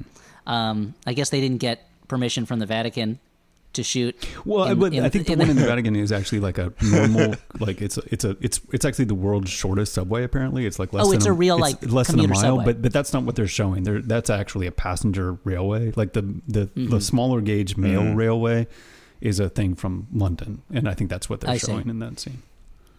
Uh, they agree to have dinner that night. Uh, Andie MacDowell seems to find Bruce Willis irresistible, even though he is smug and gross, and she just saw him try to rob something. Uh, they, they're going to have dinner that night, and that's when we learn she's a secret agent for the Vatican. I mean, Eddie doesn't know that yet, but we know, and a, a, she's a secret agent. She reports that he's planning to rob the place to her, her boss, who is a cardinal. This is, again, one of those moments where when I found out it was supposed to be Isabella Rossellini, I was like, uh, yeah. this, again, makes yeah. so much no, more it'd be sense. so much better with her, yeah. I, I mean, totally it, see her it, as a secret agent. Totally none. Fine, but it totally would... It would it would have made much more sense that way. I mean, I'm gonna I'm gonna be honest. Andie MacDowell, I think, is my third favorite performer in the movie because yeah. she really sells it, especially at the end when she is faking being a uh, being out of her mind. Yeah, her, I think her she mad, puts yeah, a lot of work into it. Yeah, her madcap energy, I'll, like her sort of sitcom madcap energy and everything like that, is totally solid. Like, there's nothing wrong with it. It just would have made the tone of it would have made more sense with an absurdist Isabella Rossellini performance, I think.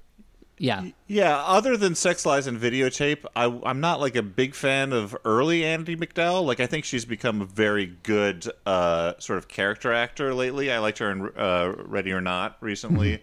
but, um, but, like, you know, I mean, I think she...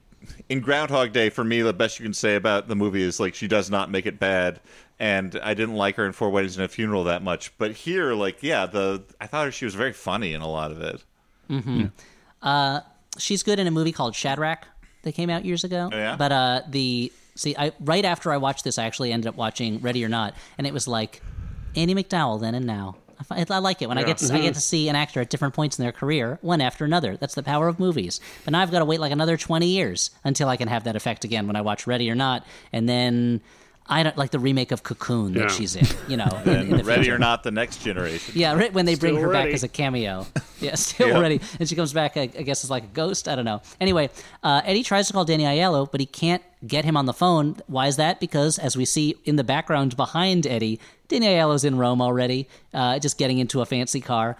And the C I A is like, Eddie, you got to rob the Vatican tonight. You got to do it. Uh, there's a little bit of comedic violence. And anyway, let's get to the robbery, shall we? Eddie mails himself to the Vatican using his cat burglar tricks, which essentially is putting himself in a box and mailing it to the Vatican and getting on that train and then just popping his hat out of the crate while he's on that train. It's a shot that I actually really love, where he's he's got this wild-eyed look on his face while he's... He's on this train. Uh, the Italian guards, again, just as bad as the American guards. Eddie steals the codex with a fishing hook, as we mentioned. That would almost certainly destroy this five hundred-year-old manuscript to be flung through the air on a fishing hook. But maybe they had it rebound recently, or maybe, I don't know.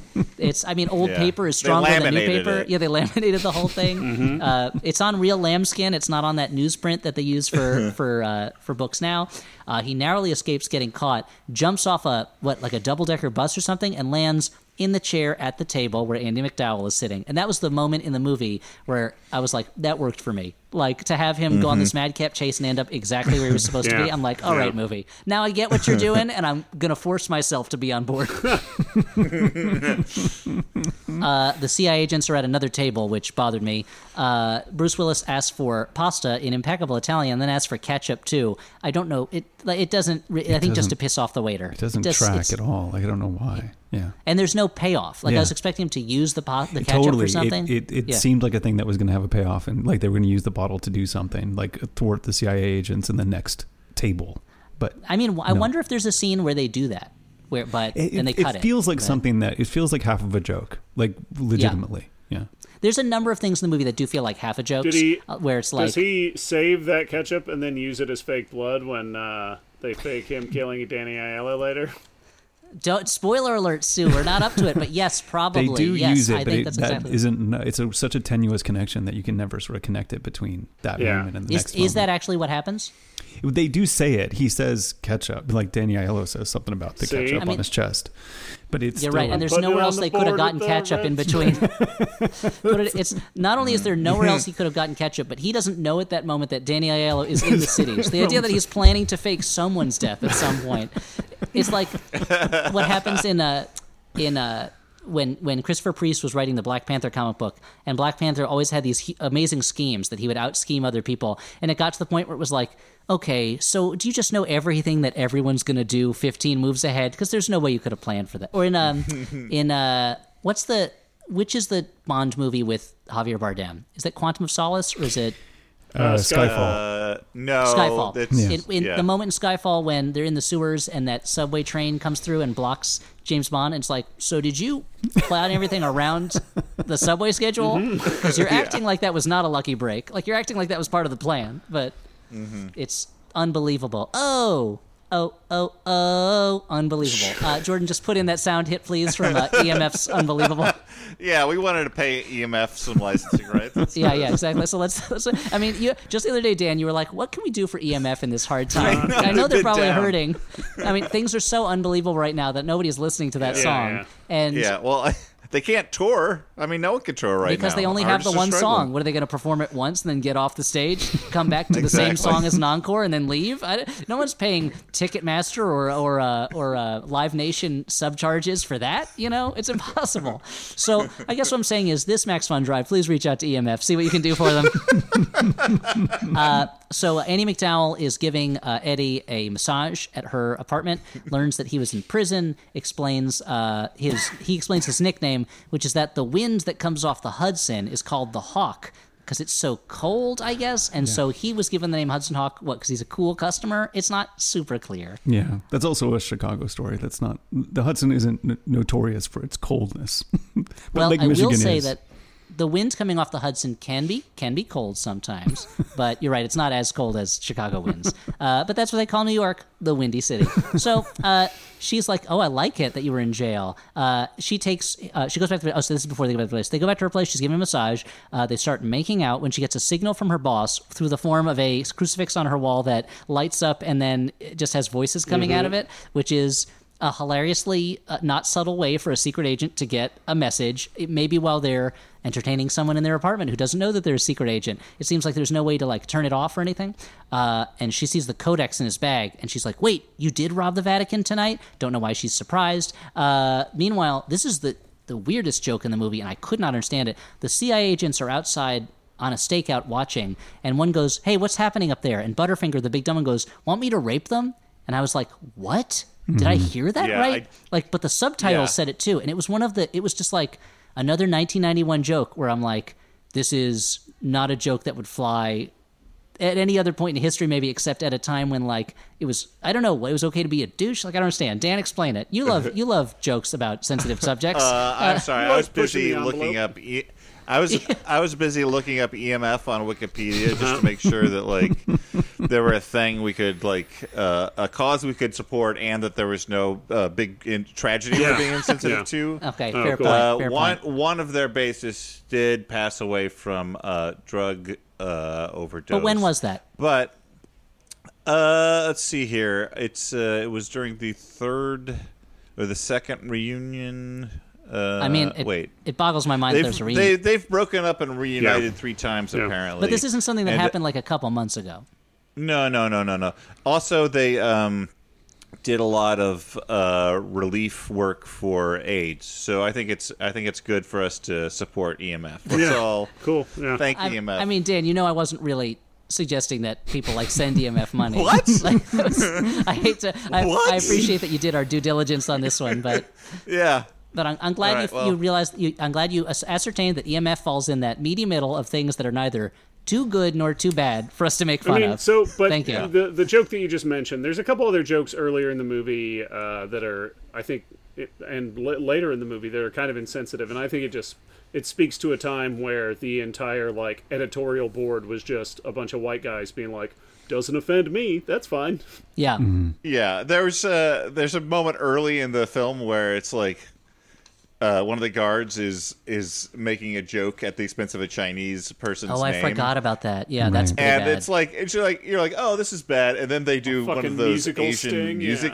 Yeah. Yeah, that Stings, was bad. And I'm like, oh. okay, come on, movie. I should have made a note about that. That was that was bad. That's the uh, the. I, it's like I was explaining Gremlins two to Sammy the other day, and I got to the part about the the Asian tourist with the camera, and I was like, uh can I remove that from the movie? There was a time in history when it was hilarious that it, well, it's one of those, they liked cameras. It's one of those stereotypes I've never really understood, I guess because I was a yeah. kid at the time. But I'm like, what, what, what, like, what kind of stereotype is, well, you know, those types of people. They love visiting other places and bringing home memories with them. Well, let's make fun of that. I, they love they love I, to expand their horizons by travel, and they love to remember the moment in a photo. Well, that's hilarious. I think I think it was exactly that, Elliot, that like that was the first time kind of in uh, history that there was an influx of more Asian tourists to America, and just the simple fact that they took cameras around, which any human would do on their vacation, mm-hmm. then became a stereotype. It's very it's a str- it's sometimes there are stereotypes that I just I just they're I guess they're rooted yeah. in that in that one moment of history. Anyway, so I guess what I'm saying is, guys, I can no longer wholeheartedly endorse Gremlins two. I can only endorse every other thing about that movie. Except for that one character. Uh, so, uh, anyway, Uh, she McDowell, Andie MacDowell drugs Eddie, tells the C I A that she wants to see Kaplan because everybody's working together and knows. I don't know why she she like acts surprised that he committed the robbery, even though everyone in Rome seems to be working together and knows that Eddie is committing this robbery. Mm-hmm. Uh, and they go, "Oh no, it's a." He, and uh, James Coburn's like, "It's a sting operation.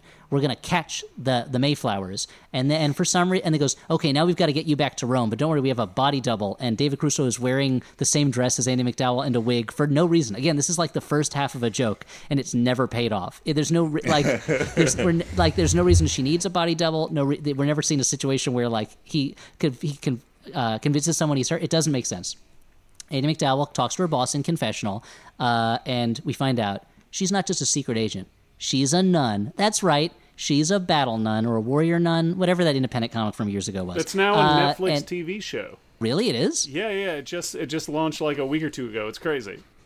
Oh, I didn't know about that. That was one of those things I would see in the back of the previews catalog, and I'd be like, I don't know that I'll ever find out what this really is. Uh, the Vatican wants to keep the gold machine from wrecking the world economy because, I mean, it makes sense. The Vatican owns a lot of gold, uh, but if there's anything that uh, the teachings of Jesus tell us, it is that it's very important to have a functioning global economy based on precious metals, and that that he's. I remember he says, I think at one point, Uh, to Peter, he said, "You will be the rock on which my church is built, and through which we will regulate capitalism to ensure that people can still make loads of money mm-hmm. through the accumulation of commodities." And Peter was like, "Let me get all this down. This is a big job. Hold on a second."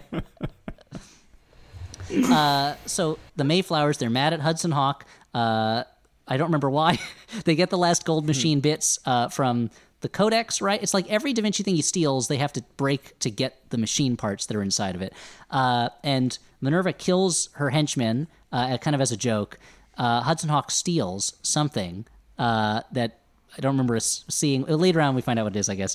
And the next couple of minutes are just everyone taking turns, overacting hysterically largely, where like Hudson Hawk gets out of his handcuffs and starts dancing with Minerva and just shouting at them while they stand there watching him. And then he stops and watches as Richard E. Grant overacts and just flops around for a while. It's the scene makes no sense. It's like the worst improv exercise I've ever seen. And they were just like, keep it in the movie, whatever. Okay. uh, The uh, and so the Mayflowers, as I say in my notes, they explain their plan to make gold and undermine the world so they can dot dot dot question mark. Uh, it, it's never really clear what the end game is. Uh, and now he's got to go rob the Louvre to get a model of Da Vinci's helicopter flying machine. And he's like, "How much globetrotting robbery am I going to have to do?" That's when mm-hmm. he he's like, "I don't want to do this anymore." And they say, "Take it up with our partner. It's Danny Aiello." That's right. He set Hawk up. Somehow, not sure how he did it, not no. sure what they needed him for. It's not clear. He's played no, except I guess in doing the first robbery with him, it's unclear what he has to do with any of it.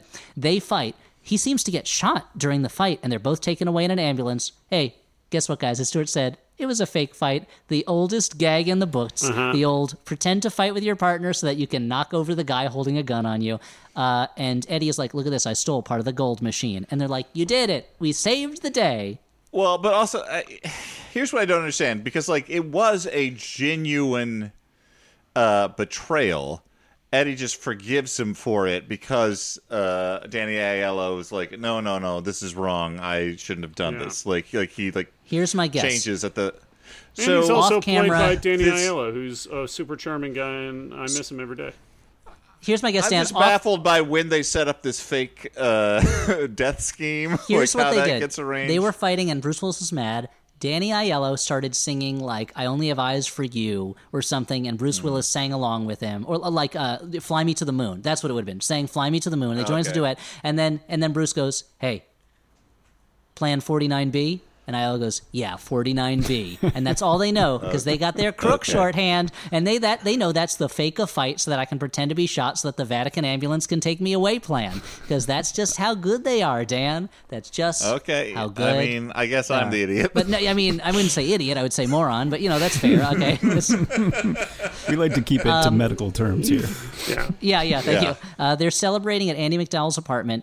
Eddie tries to get Andie MacDowell to sleep with him, even though her bed is just behind like a thin see-through scrim. So I guess like Danny Aiello would just watch the whole time uh-huh. or would just like stay really focused on the T V and pretend his friend was not having sex feet away from him. Or maybe they're just the kinds of friends like in Wolf of Wall Street who have sex in front of each other. I don't know. That never gets answered because Andie MacDowell makes them sleep on the couch. Yeah. Uh, The next morning, the C I A shows up, wakes them up, injects them with a poison that paralyzes them from the neck down, uh, so that mm-hmm. they can. You would think. C I A can... You would think that this scene would hamper their ability to overact, but no, no, no. They do the most neck and yeah. face acting you can imagine. Yeah. All of the energies, all the chi from the rest of their body is channeled up into their mm-hmm. face at yeah. that point. Not since and, the uh, not since the head-shaking demons from Jacob's Ladder has there been such head and neck over overacting motion in a in yeah. a movie. Uh, uh, James Coburn is there and he's like, "Hey, you don't have to rob the Louvre. I did I did it instead of you. We killed a bunch of guards. Here's the helicopter model." Breaks it open. Here's the gold machine piece, and it's like, "Hey, why did they come here to tell them this? It seems unnecessary." It seems like it can only hurt their plan to get Hudson Hawk and Tommy, who are about to go home, to get them back mixed up in the plot. Why would you do it? Just, I don't know. They, they just dropped by to explain to the audience, no, there won't be a third heist to this movie. Don't worry. We got bored of the heists. But we're not going to make you do that movie. So uh, is this the scene at, where they introduce... They introduce a weapon that's like a bazooka that fires these rockets that stick to things and have a timer on them.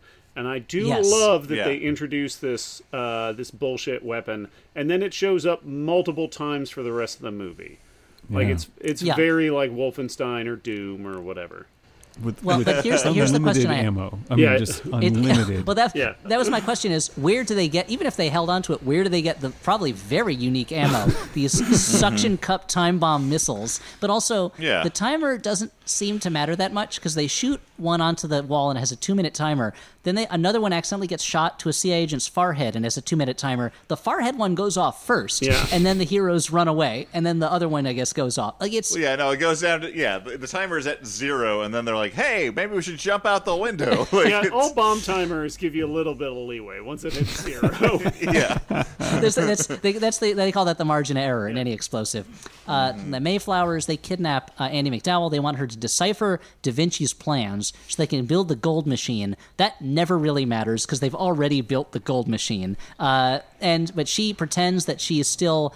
Uh, babbling gibberish from the drug they injected her with. This is, I think, was a pretty funny bit for me in that she thinks she's a yeah. dolphin and has to talk to other dolphins, and Andie MacDowell really gives it her all. Eddie and Tony, they use that uh, that bazooka that shoots suction cup time bombs to storm Castle Da Vinci, where they are. Now, I don't believe Castle Da Vinci was ever a real place. I don't. My, my understanding was Leonardo da Vinci was always in the employ of different kind of feudal lords and barons because he needed money because he was not part of the landed gentry. Guys, prove me wrong. Dan, I know you're a Da Vinci scholar. Tell me what I'm wrong about that. Uh, no, I don't I don't know that, but um, there was a question that came up uh, toward when we were watching the movie uh, in Shays McCoy uh, here, and um, it was, was there a war going on at the time? And I was like, Elliot would know this, because they're like, when they're saying, we need bronze for the war. I mean, like, da, uh, I mean Da Vinci was constantly building...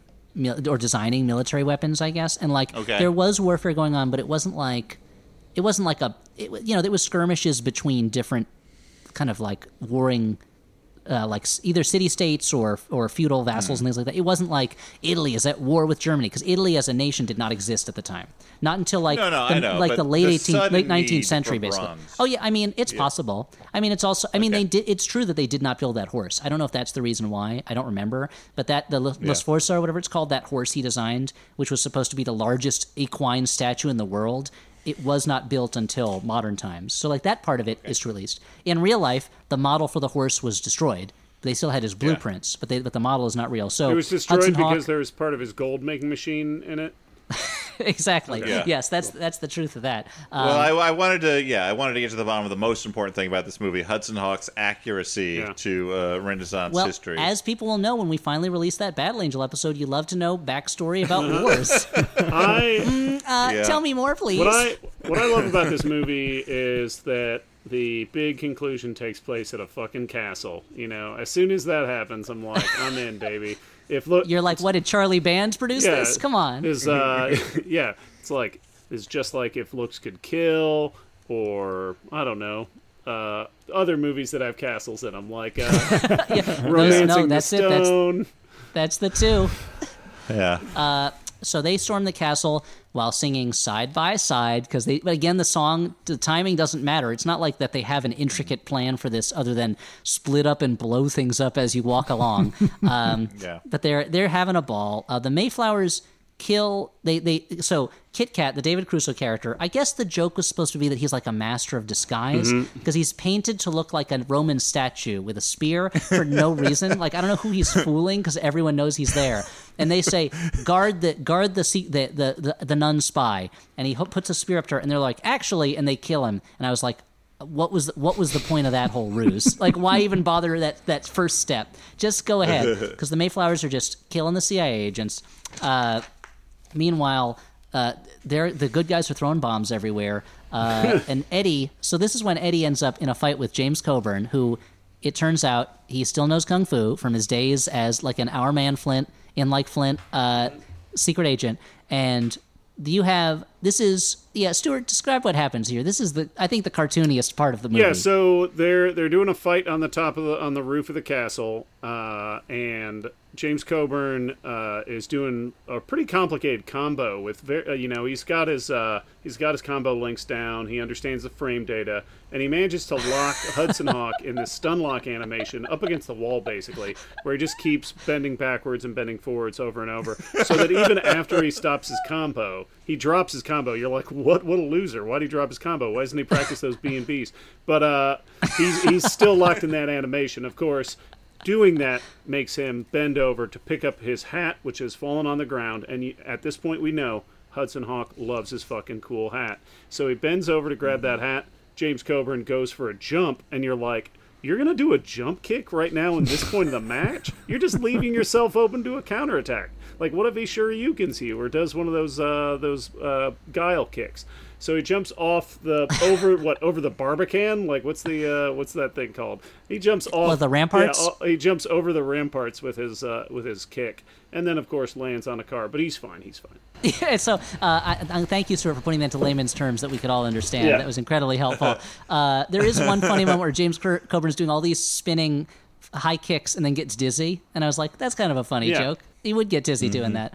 Um, He lands on top of a car where Danny Aiello is fighting Richard E. Grant. The car is being driven by the butler, uh, and they... I don't remember why. For some reason, the runaway limo explodes. Uh, they, so and, and and and anyway, you're like, okay, like they, the movie is yeah, over, right? Good. The yeah. movie is over. They defeated the bad guys. Uh, au contraire, my friend. That was the end of Act Two. Because the Mayflowers, they capture Eddie and Anna.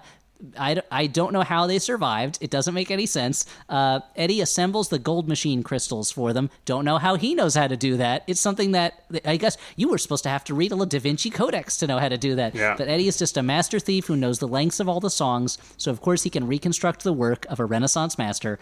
Um, the bad guys gloat. Sandra Bernhard, they both get great speeches, great little mini speeches here that I love, where Richard E. Grant is like, civilization, art, human achievement, those are trophies on my desk. And uh, and Sandra Bernhard was like, everyone thinks they're the center of the world.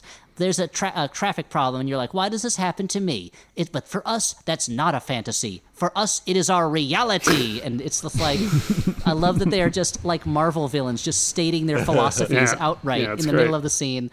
Uh, but it turns out, uh-oh, Roman, was Eddie playing fair when he gave them the pieces of the gold machine? Absolutely not, because even though we have no idea how he can put this crystal together, he even knows how to put the crystal together wrong and have it stay together and be given to them to blow up the machine.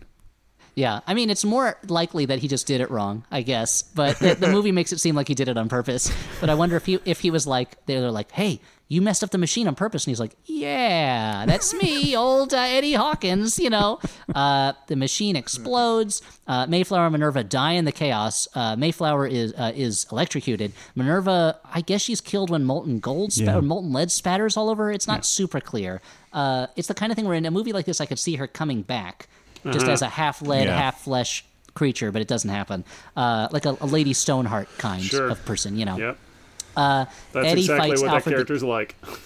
yeah, isn't, isn't she made out of stone? That's why it's called that. Yeah, yeah. Like, like so in the Game of Thrones books, I forget which one it is. I think it might be. She's been using her geomancy be, too much, and it turns her body into stone. Yeah, in volume mm-hmm. six, A Pummeling of Pasta, she falls into a swamp and she's kind of half fossilized, like half petrified, uh-huh. and then claws her way out. Uh-huh. Yeah. Yep. Uh, I, I, I would I would describe uh, Stewart's grin as tight when uh, Elliot makes fun of Game of Thrones. Oh, Song of Ice and Fire, you mean? Uh, yeah.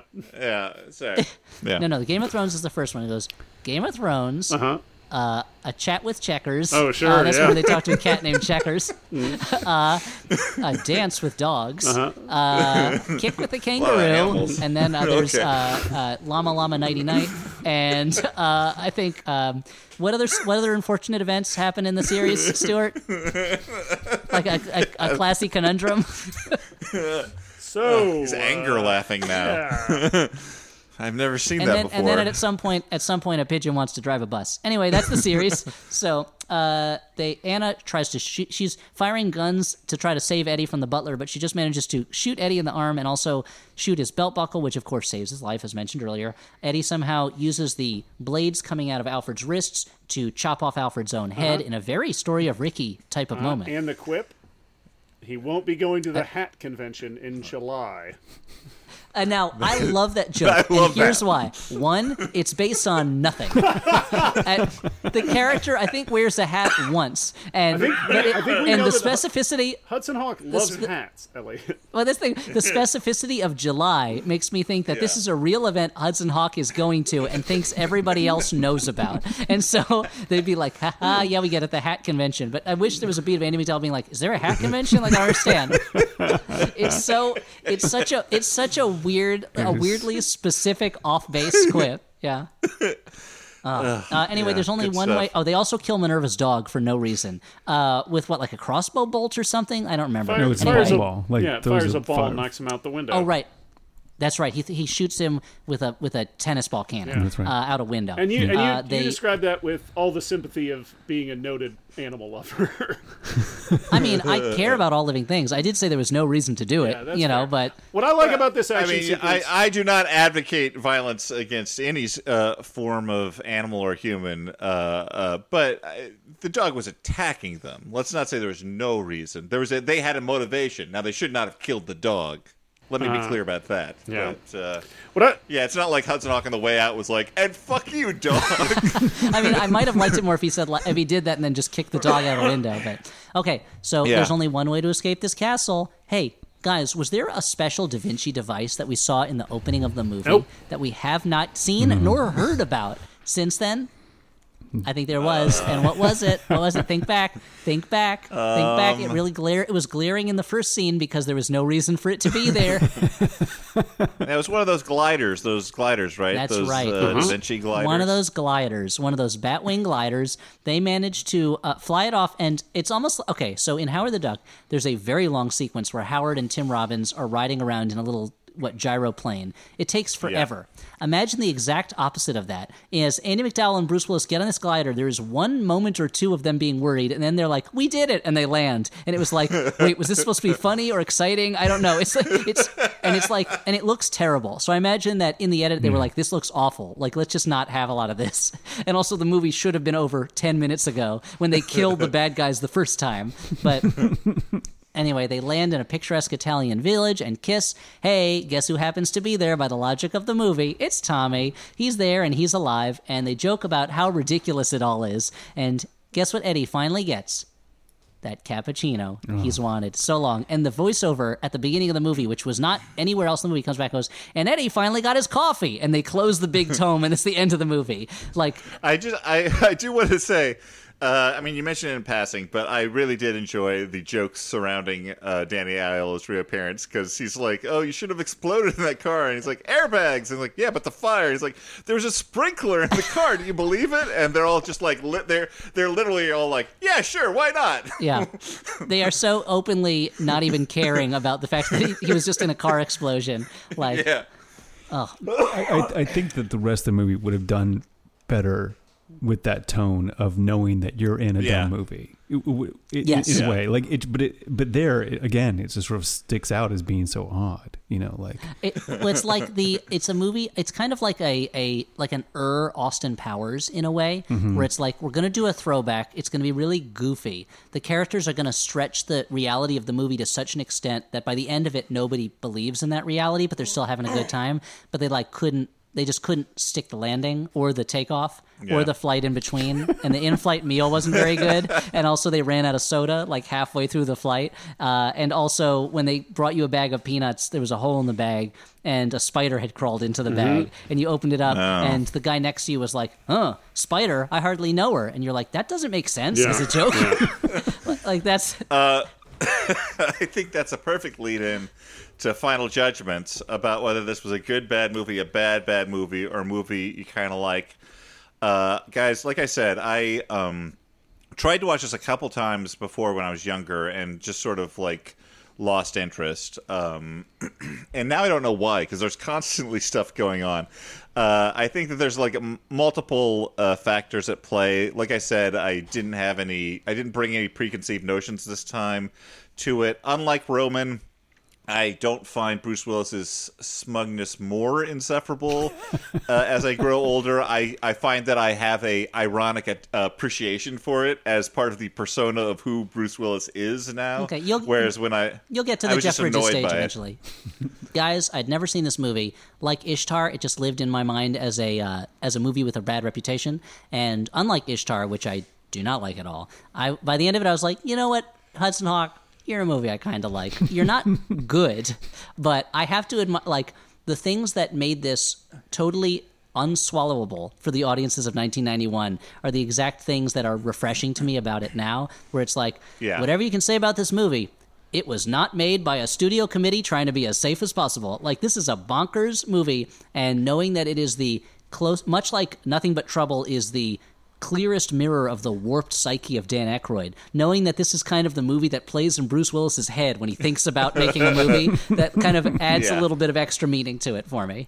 It was unfairly maligned at the time, and I feel like now there are a bunch of people who claim that it's this misunderstood masterpiece, which is just contrarian hipster nonsense. It does exist in the middle. I think that, like, uh, people... There's a weird lack of nuance to people's opinions uh, nowadays, perhaps because of the internet, where they can't justify liking something if it's not actually awesome. Like, it's like, no, no, no, you're right. You're wrong. This movie is amazing. I wouldn't say this movie is amazing, but this movie is a lot more fun than I thought it would be, and I kind of liked it. Uh, yeah, I would say, I don't know. I feel like this is probably the closest. I feel like this is a, a solid good, bad movie. Uh, there's mm-hmm. parts of it that I like. Uh, there's parts of it that are uh, not a, not so good. Um, you were going to do an Italian accent there, and you I didn't know, do it. I, you know, I'm trying to be better about that, you know. Uh, it's appropriate yeah, to the film. Yeah, it was, you know, it was a character. I'm doing a character. Um, yeah, I I definitely have uh, I I have a lot of affection for this movie. If this movie was a person, I would hand it my Nintendo Switch and say, would you play Nintendo with me? Yeah, that's fair. That's fair. I, okay. I, I think I'm right where you guys are. It's like, I think thirty years ago, it was a movie I kind of liked. I think now I think of it more as a good, bad movie because my tolerance for Bruce Willis's smug face has dropped a lot since then. Uh-huh. But it's also like, it is going for it. And you got to admire that. It was, it was during that phase of where action movie writers and directors kind of like, um, Last Action Hero and uh, where they were bored with action movies, but like the audience was not bored with action movies yet. Yeah, like yeah. They, so they were doing these meta commentaries on action movies, but um, but you know the audience was like, I, I like action movies. I want Arnold Schwarzenegger to go back to where he was. And they're like, wait, can yeah. I not watch Bruce Willis just be a cat burglar? Exactly. Like, does it have to be like in a crazy world? Like, and, and so it, it sort of has this interesting time, time capsule in that in that sense. But yeah, I, I think it's it's pretty enjoyable. I watched it twice in preparation for this, uh-huh. and that was about my wow. limit. Like I, I don't, I'm not going to be seeing it again for another thirty years. Yeah. But it, it is it is in that it's really right down the middle to me to a good bad movie, you know, and a movie I kind of liked.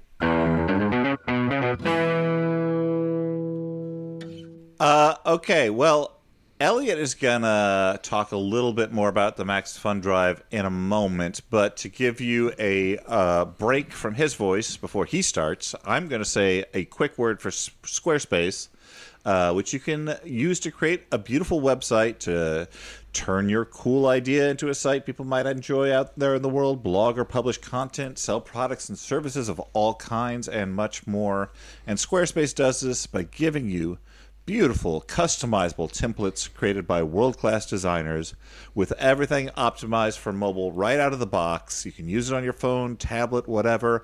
A new way to buy domains and choose from over two hundred extensions, free and secure hosting, and much more. Call to action. This is it, guys. This is the call to action. You gotta go to squarespace.com slash flop for a free trial, and when you're ready to launch, use the offer code FLOP to save ten percent off your first purchase of a website or domain. Was I not supposed to read call to action? Maybe. Let's let's move on. It's on the page. I lo- uh, now, now, now, Roman's uh, Squarespace ads particularly are beautiful to behold on ninety-nine percent Invisible. Uh, and so I just, it was very, it was very entertaining for me to watch. At, it was kind of like watching like a professional N F L player watching like a peewee football match. And the kids realized suddenly that there was a peewee footballer there and just started running a little faster uh, just yeah, at the very yeah. end. Well, I was just amazed that you actually do these like in line, like live to tape, which is like, you, you do realize that you can record things like at separate times and like what? put them in. Yeah. Never heard of it. Never heard of it. Yeah, no, we do that's things. True. And we went for that. We wouldn't have to have our uh, guests just st- sit around for them. I guess. Yep, no, um, we do things Steve Allen style, all live. I, I, no, I love it. It was, it was watching the magic unfold like that was really something. It was really something.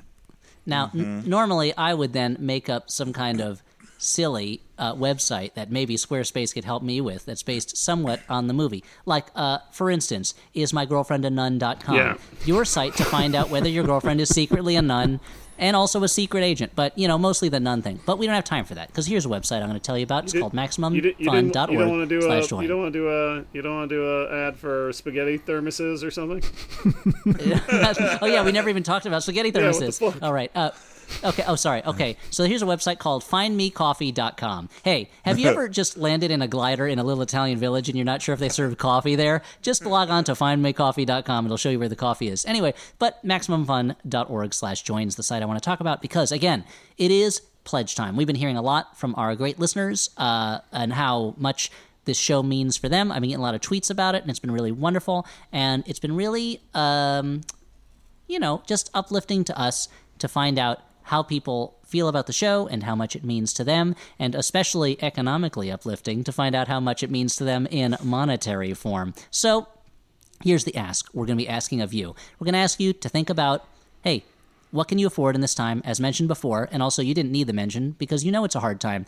It's a hard time right now. It's not an easy time to be throwing money at guys talking about Hudson Hawk and making Dan mad on a on a weekly now basis, but we appreciate you in, in continuing or increasing your support. Here's now I'm imagining uh, my enemies, whoever they may be out in the world, secretly funding this podcast uh, just so I get mad. Like eventually, Dan will literally blow his top, and then we'll have our revenge. Mm-hmm. Um, we need your support. Uh, it helps us, helps us keep going with the podcast. It's something that Uh, helps me, I know, just being personally convinced my family to let me sit in a room uh, twice a week away from them for uh, not twice a week, once every once a week, sit in a room away from them and take time I should spend, uh, you know, taking care of my family or uh, playing with them or whatever. Are you sure? Uh, to I feel like nonsense. They're like, uh, yeah, why don't you take some dad time? Why don't you take some me time with your buddies? I mean, we'll that's fair. Okay. That's fair.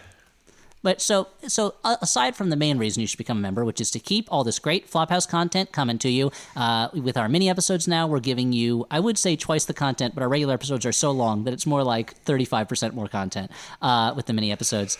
Uh, here's the other reason you join, because you can now get not just bonus content, which is hours and hours and hours and hours and hours of shows from Maximum Fun shows that you can't listen to otherwise, not just our show, although our show does have Lots of bonus content, including a, some would say, prolonged uh, role-playing adventure starring us, run by Stuart, huh. uh, in which we travel to the outer bounds of space over ten or so hours. I don't know. It's a long, it's a long uh-huh. one, uh, but a lot of exciting stuff happens, and we meet some crazy creatures.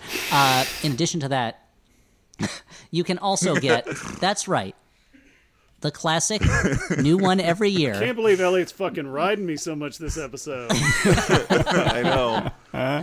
You can also you also get, if you go to the ten dollars a month limit, because that's the thing. You can you can be a five dollars a month donor or a contributor, let's say. You could be a ten dollars a month contributor. You can go as high as fifty dollars or one hundred dollars a month, and each one of those levels has its own gifts. That also includes the gifts from the previous levels. But at ten dollars a month, you get the pins. That's right. Everyone's favorite thing about the Max Fun Pledge Drive, it's the pins. Every show has its own pin. You get to choose what show you want to wear the colors of on your, you know, jean jacket or maybe on your backpack, uh, so that when you go to school, everyone's like, hey, cool Flophouse pin. What is it? And you're just like, eh, it's, you know, it's Rocket Crocodile. Amazing that you didn't recognize the character, but you knew it was a Flophouse pin, even though it doesn't say Flophouse on it. And they're like, hey, that's because we're Max Fun listeners, kind of. Anyway, uh, so did you get the answer from number four on the algebra homework? And you're going to be like, aren't we still going to talk about the pin? And they're like, we're done talking about the pin. We got more important things to talk about. Do you think Shirley likes me? And it's like, I don't think so. You're you're crazy, dude. So those pins are yours at the ten dollars a month level. Uh, every you get to choose which one. There's a lot of great pins for a lot of great shows. Author Shirley a, Jackson? Yes, they're in. Yeah. They're, Shirley Jackson came she to speak at, like their, you, at their school, and the guy's convinced she has a crush on him. Uh, and uh, he's uh. like, hey, I could always live in the castle. Come to yeah. the, uh, speaking, uh, speaking of castles, uh, Hudson Hawk, the, we've always lived in the castle. Stuart, you do the math. Yeah, put it on oh, your yeah, board. I do the so, math on my board, Dan. And uh, so, uh, according to this, according to this document, and Dan, tell me if I'm wrong at any point, because we're in week three, right? Uh-huh. According, this will be released. Yeah, we are in week three. According to this document, this week, if uh, all our ten dollars a month members have the option to purchase additional pins from the store, not just the one that you chose, and the proceeds from those additional pins go to charity. There are so many great ones. I know. I'm going to take advantage of it. I'm going to buy a bunch of them. I want that Switchblade Sisters one, and I want uh, the iPodius one. Anyway, there's a bunch of good ones. I know I'm going to get them. I'm already a... I'm already a Max Fun member, but I always choose the Flophouse pin because uh, even though I think it's weird that I have to buy a pin from my own podcast, I still want to support the network. Come on, lots of great shows. So you go to maximum fun dot org slash join. You sign up for the ten dollars a month level, and you can get that pin that you want and also additional pins. Hey, you don't have to do ten dollars a month, but if you do, that's what you get. There's lots of other levels. There's lots of other gifts. I would advise you to... Yep. Yeah, Elliot, I just want to say two things while this is going on. Um, number one, there was a point where you're talking about pins where it sounded like when I accidentally hit two times speed on my podcasts when uh, listening. Um, you just, I, I don't know. It was like, I don't know. Uh, you shifted into Micro Machines guy, and I was very impressed. Oh, uh, number two, as long as we're talking about uh, Max Fun things that happened uh, this week, I just want to quickly plug. If you go to the Max Fun YouTube page, Uh, I did a uh, charity dinner for Meals on Wheels with some other Max Fun podcasters that you can see. Uh, it you know it streamed live, but you can always donate to Meals on Wheels and watch the YouTube dinner party. Back to you, Elliot, thank, in the studio. Thank you. Uh, so, please, I would advise you to do, go to maximum fun dot org slash join now while you are thinking about it. I know that it took me weeks and weeks to remember to donate to a recent charity that I wanted to donate to. I donate to charities regularly, but this particular one I kept forgetting. Don't let that happen to you. Go to maximum fun dot org slash join now. Are you in a car driving, listening to this? Pull over. Pull over and get your phone out. Are you on public transportation? Wow. Even better. You don't have to pull over. Just keep going. So if you're at this a, is the chill Max Fun yeah, Drive. If you're, at, oh, look, no, if you're you on a plane right now, urgency. He's doing parachute right. out of that uh, plane. Get a signal. Right. If you're at a funeral right now, I don't know why you're listening to this at a funeral, but like you're already listening to your phone. Just whip, just take it out and, and make the donation. Uh, just go. If you're at a wedding right now, same thing. Uh, you should do it now before you forget. And I want to say thank you. It it means a lot to us that anyone is interested in listening to what is, let's just face it, nonsense, and that it means enough to people for them to really reach into their pockets and help us out in making us ha- make it happen.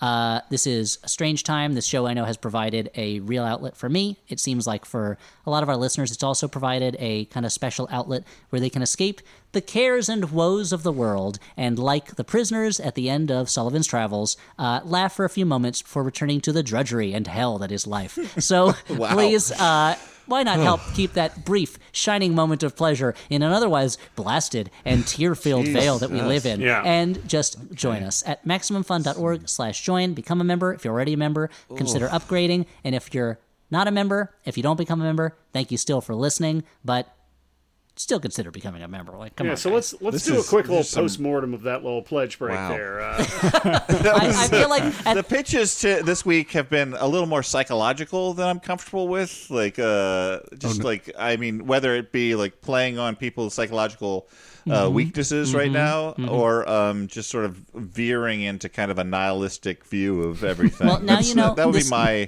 This is also how my home life goes. Like, like uh, Samuel will be like, "I love you, Daddy," and I'm like, "Do you love me?" Because uh, Uh, and then I shake a tip jar. Uh, I'm not seeing a lot oh, in wow. the old T J. Yeah, yeah. And then he's got to put some. He's got to put some bills in there, and I'm like, "Oh, you do love me," or like he'll put some coins, and I'm like, "Oh, I guess Sammy doesn't love me as much yeah. as he did yesterday." But not, but he's not like, Sorry, too much, because then he's just doing a flex, and you're like, "Fuck you, dude!" Like, exactly. Stop trying to buy my attention.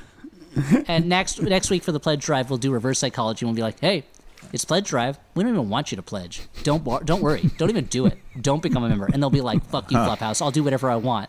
And they'll become yeah. members, right? Maybe. Okay. I don't like this new psychological warfare direction we're going all in. Right, but... Right. But, um... So, Dan, what do we do next? Oh, yeah? Uh, the next thing we do on the show is do a couple letters from listeners. Listeners like you, if you want uh, to write us a letter, go to the website and figure it out. I don't like saying it on the air because we get so many letters, and it's okay, Dan. Way if too I much can, for if me I to can, read. if I can, for a moment, do a postmortem on that. uh, I, I feel like uh, that was for someone who, who was ready to open the door on a kinder, gentler era of the Flophouse episode. Yeah, uh, it seemed like uh-huh. you really slammed that door shut in the faces of the listeners by saying. And I quote, uh, "Hey, this is how you send us a letter. Go to hell." seems like seems like a bit much. Uh, no, I love I love that you guys care. I so, there have been so many touching letters over the years. I'm just really no, not tired. A, no, I apologize. No, not good. Doesn't. Oh, it's okay. So, oh so let me just take a moment and say, "Hey, we're sorry from the Flophouse. We're sorry for Dan from the Flophouse. I'm sure that Stuart and I have said things today that may have caused a bit of dismay for listeners of the Flophouse. But even more than that, I'd just like to take this moment to chat and say, we're sorry for Dan from the Flophouse.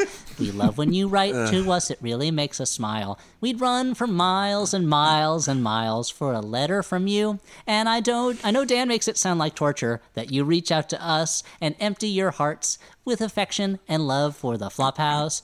But Dan's just uncomfortable with feelings and emotions. It's the way he was yeah. raised in Eureka, Illinois." Yeah, you know what? I apologize to everyone. I, I feel like between this and Topeka, I've taken a hard left turn into meanness uh, over the last few episodes. I, I'm, I'm sorry. Wow. Uh, did you did you get that feedback from the overfull letters bag that you have that is crushing your body? Can barely tolerate. Yeah. Okay. Well, Mike last name withheld. Well, that, uh, that, this does remind me of like, years ago when uh, Ringo Starr released that video message where he was like, "Fans, I love you. Peace and love. You're the best. Do not write me any more letters. I will not write back. Peace and love. Do not write me letters." Well, he, I mean, he, you know, set himself uh, an unreasonable uh, thing when he said that he would write back. He like wrote back to everything for yeah, years. I mean, that was foolish. Which is of him. Insane. Yeah. Uh, okay. Mike last name withheld writes. Peaches, as Stuart has noted earlier, a movie is a horror movie if a character dies, which makes me think that Waking Ned Divine is the best horror movie of all time. On that note, what is your favorite genre-defying or cross-genre movie? What do you guys? I'll I'll say there's a uh, one of my favorite movies that I actually want to watch again soon, but I have to buy a new copy because I lent my D V D to somebody and they lost it. Is a movie called The Fall, directed by Tarsem Singh, that stars Lee Pace, and it's kind of hard to describe. It's like kind of a fantasy, but it's not a f- fantasy movie, and it's kind of adventure, but it's not quite an adventure movie, and it's kind of a drama, but it's it's a strange movie, and it's uh, this movie where it, that's set in the silent era of Hollywood, and this stuntman is in a hospital because he broke his leg in a stunt trying to impress his ex-girlfriend, and he befriends this little girl and starts telling her this fantasy story, and we're seeing her imagining of what he's telling her, and it, the, the story is so building off of the way they feel at any given moment, and it's a movie that is very hard to classify, but I really love it, and it's one that uh, means a lot to me, so I would say The Fall, which is not my recommendation for this week, but I do recommend it. Mm. Anyway, back to you guys. I, I think like um, like that one, my I think my favorite movie of all time, if I had to had to pick one, is probably Jaws. And I think because I think it's probably one of the best horror movies, the best buddy cop movie, the best adventure movie, the best disaster movie. It's a good family drama. I like ones, I like movies that actually mix it up a lot in terms of genres. So. Yeah, obvi- obviously I'd say Audition, the Takeshi Miike movie, because the first half is like a weird uh, romance, like romance drama, and then the second half is uh, I don't want to talk about it too much. uh, or I mean, uh, I've talked about this movie a lot on the show, but uh, The Guest I think is great because you don't kind of don't know what it is for a lot of the movie. It like mm-hmm. it's it's so funny and weird, and then also it gets actiony and scary. It's great. No, that's good. Uh, I I I'm just going to sort of make a more broad uh, uh, statement about. I think that a lot of these sort of uh, Korean new wave of films uh, fall into this, where like it seems like they can make genre movies there, like thrillers or horror films, or, or, or just, you know, kind of, I don't know, like science fiction-y things that uh, don't feel the need to adhere to one tone. Like, I think that there's a lot of uh, problem that American audiences often have if like tone varies wildly, um, but. I don't know. Maybe it's just because of what you said earlier that we're willing to accept uh, different things from different cultures. I don't know. But, like, um, they don't seem to reject in South Korean films how often, you know, they'll throw a stew of, like... Me? Horrifying... horror. They'll throw Stewart in there. No, they'll have, like, horrifying events, horrifying violence, but then they'll have... Uh, very broad comedy, or they'll have uh, uh, characters... Uh, you know, reacting to things in ways that are both emotionally uh, honest and melodramatic simultaneously. And uh, I find that so much more fascinating than something that feels beholden to one tone the whole t- whole way through. I'm always curious about whether those movies are successful in their home countries. Uh, like, there's like there, that reminded me of a movie I should have used as another answer for this, which is Save the Green Planet, which is a South Korean movie that's like a thriller and also a comedy, and also like a plea for ec- for ecological uh, conservation. And it's such a strange movie. And I know that that was not a success in South Korea. And I wonder if movies that are that come over here and get kind of cult followings here, and we start to think that that's kind of like what they do over there, whether those movies are actually mainstream movies over well, there. Sometimes I mean, they are, sometimes I mean, certainly, they aren't. Certainly, like Park Chan-wook and Bong Joon-ho, like yeah. two of the biggest names, like they are hugely successful. That's true. Um, but I'm always like, I, but, I have to look up like a movie like The Good, the Bad, and the Weird, like how how well that did or not, because it's yeah, because that's another crazy movie.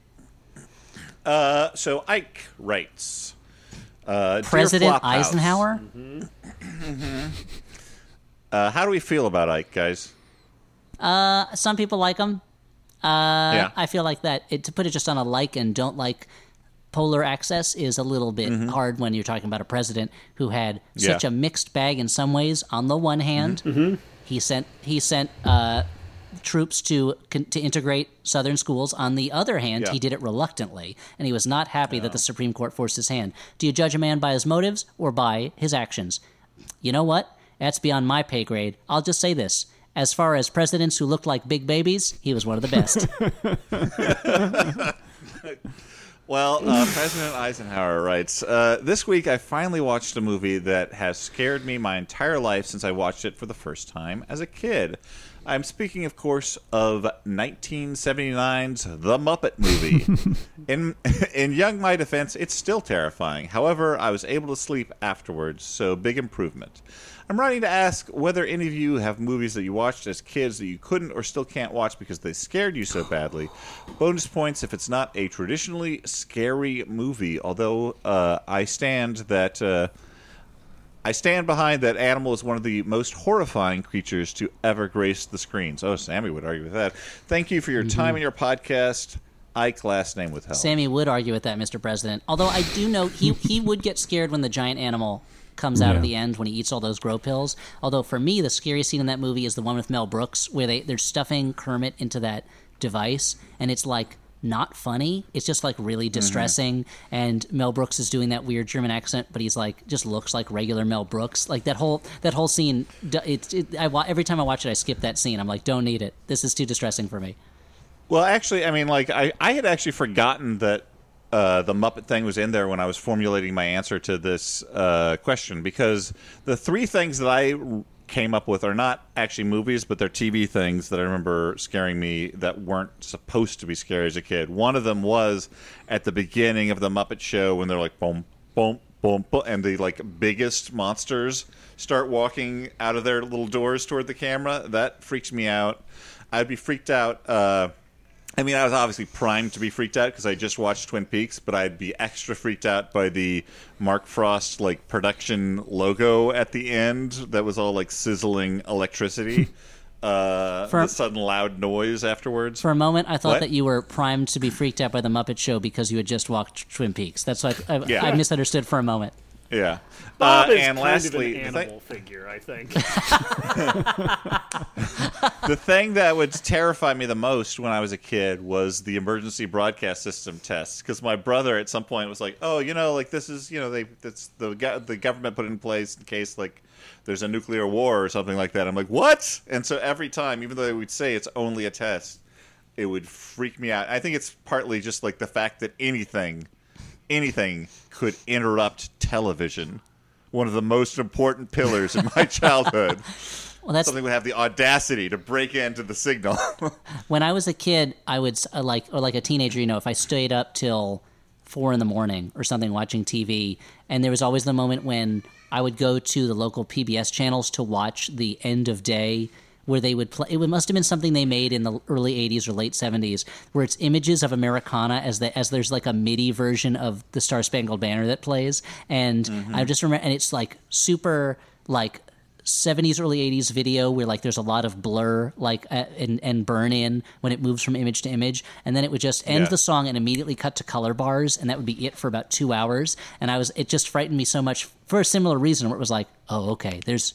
There's nobody at the wheel right now. Like, that channel just yeah. doesn't exist. Like, anything could happen right now, and we're in a no man's land. And also it meant, like, well, I've stayed up so late that I'm no longer tired and will get no sleep tonight, which was the other scary thing. Yeah. So I think if I watched that on my own now, I'd get that feeling of, like, the fright of, well, what am I going to do for the rest of the night till the sun comes up?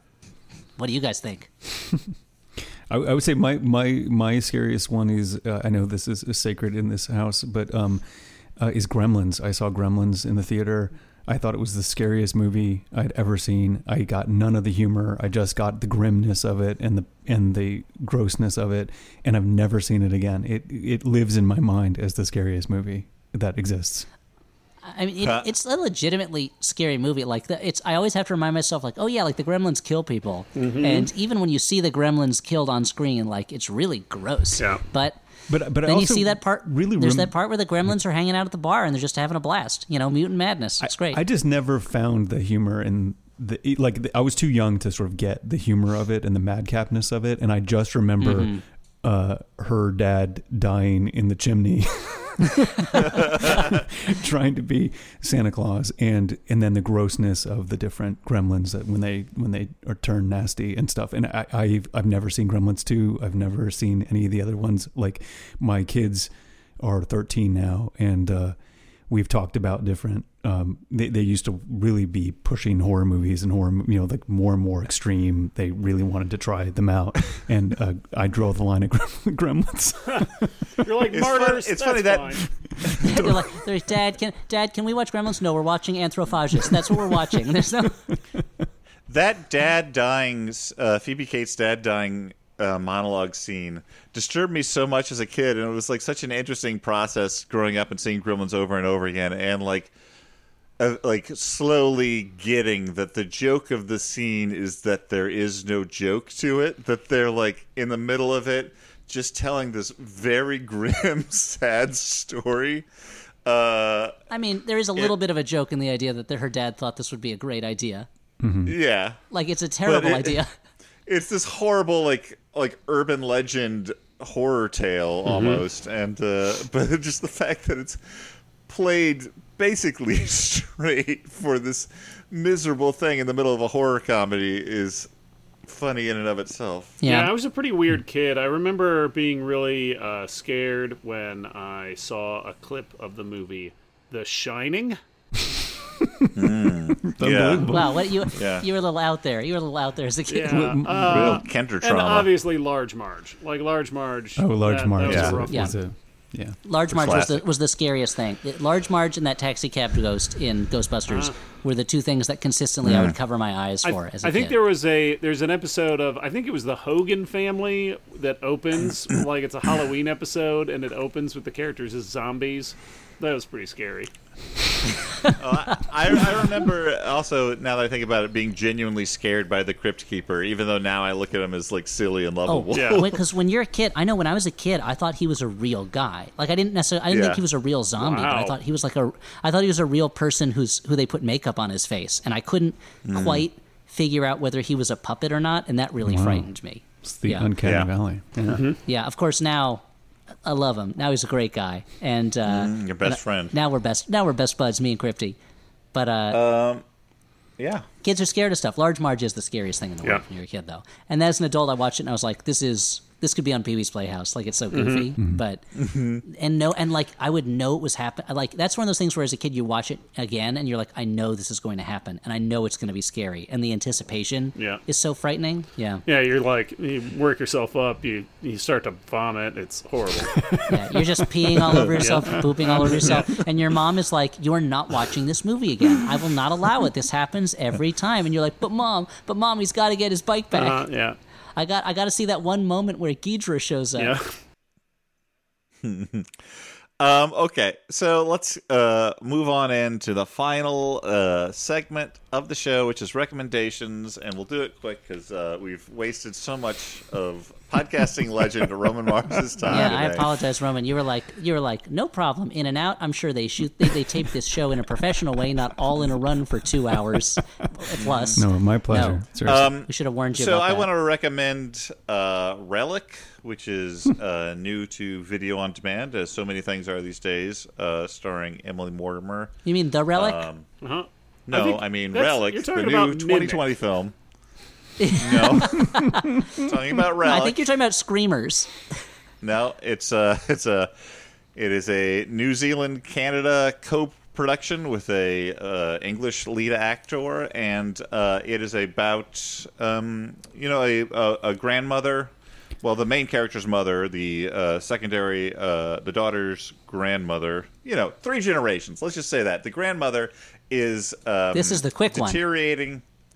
She is deteriorating in health. Uh, they go out to her house to take care of her, to look for her. Like, she's disappeared at the beginning of the movie. Um, and it is uh, a movie that is uh, a horror film based on sort of the metaphor of the horror of seeing your parent deteriorate in that way. And um, I think at first when I was watching it, I'm like, oh, this is another one of these elevated horror movies that over-relies maybe on... Uh, lack of incident and building dread, and uh, also maybe suffers from being a little close to Hereditary in that it's, you know, this sort of generational horror. But then as it went on, I realized that it was like its own great thing. The third act does some really scary stuff with sort of the geography of the house that's fun. And then toward the end of the movie, it just sort of pushes the metaphor so far that like the movie kind of becomes... poetic, and your emotions shift in a way that I've never seen a horror movie pull off. So it's it's it's very interesting. Relic. Uh, I'll go next real quick. I'm going to recommend a movie that I had mentioned on a previous mini as one that I was kind of going back and forth on recommending, and that's a nineteen seventy-two Western called Buck and the Preacher, starring Sidney Poitier and Harry Belafonte. And it's the first movie that Sidney Poitier directed, and uh, taking over the direction after being dissatisfied with the work of Joseph Sargent, director of my favorite movie, The Taking of Pelham one, two, three, and of course Jaws for the Revenge. But anyway, uh, and it's a Western where there's a uh, a number of Uh, former slaves or former enslaved people are moving west to try to escape from becoming uh, enforced kind of tenant farmers, and these uh, militias from the south are trying to forcibly push them back, trying to kind of scare and bully them into coming back and uh, working as tenant farmers. And they hire Sidney Poitier's character uh, as a guide to help them through the west to get to where they'll be safe. And Harry Belafonte is kind of like a con man preacher who Uh, teams up with them and decides to help them at a certain point. And it was really interesting to see a Western movie that kind of treated white people, black people, and also Native Americans. And it, it commits the crime of having Native Americans played by non-Native actors, you know, uh, but they do a good job of bringing dignity to those roles, portraying them as kind of like all different groups that are at odds with each other but are not in homogeneous blocks and are also not uh they, there's a thing you see a lot in certain types of Westerns where the hero runs into a bunch of Native Americans and they're buddies, and it's like, well, you know, this guy is a good guy because the Native characters all love it, like in Maverick that happens basically. And in this this one, there's this relationship between Sidney Poitier's characters and the natives where it's like they know each other, they're aware of each other, but they're still in this kind of tentative tension because these are groups of people who, even though they're starting to more and more exist in the same space, they have more complicated relationships than a movie would usually portray, and they kind of all want different things from this world that they're in. But anyway, it's a there are a couple really good action scenes in it, in it and it doesn't quite all the way come together, although Harry Belafonte is very funny in it and a lot of times. And the soundtrack, uh, which is by uh, the jazz musician Benny Carter, is fantastic and uses like a Jew's harp in the best way that I've heard it outside of a Morricone score. And so it's a it's a kind of interesting Western that isn't totally on point in terms of uh, pulling everything together at the end, but I think it's worth watching. And it's called Buck and the Preacher. Who's up next? Uh, I can go. Uh, cool. I am going to recommend uh, a movie that has gotten quite a, quite a bit of good press, but I want to talk about it anyway.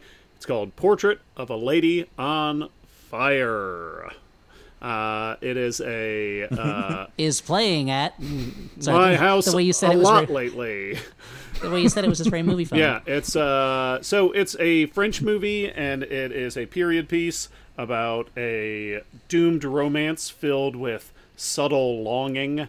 And it's... Uh, I when I, I remember when I first went into it, I was expecting it to be fairly dry, but it really isn't.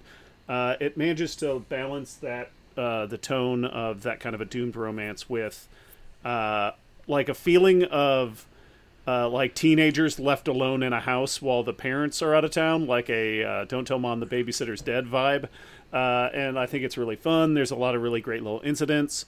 Uh, the characters are fun, and it has... Uh, Probably, it has like it has such a great sad ending. It's just awesome. It's great. I watched it a bunch of times. Uh, I think it was it was on Hulu. Just like, uh, just like Don't Tell Mom the Babysitter's Dead has that great yeah, sad exactly. ending. And like Don't Tell Mom the Babysitter's Dead, you get you get like the proof of title in the movie. Like, you're not disappointed. They oh, don't wow. tease you with anything. You get yeah. it. You see that portrait.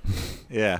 Yeah, and the mom they never the mom never finds out that the babysitter died, right? Well, I mean, the babysitter dies in the first like five minutes of that movie. They don't fuck around and Don't Tell Mom the Babysitter's Dead.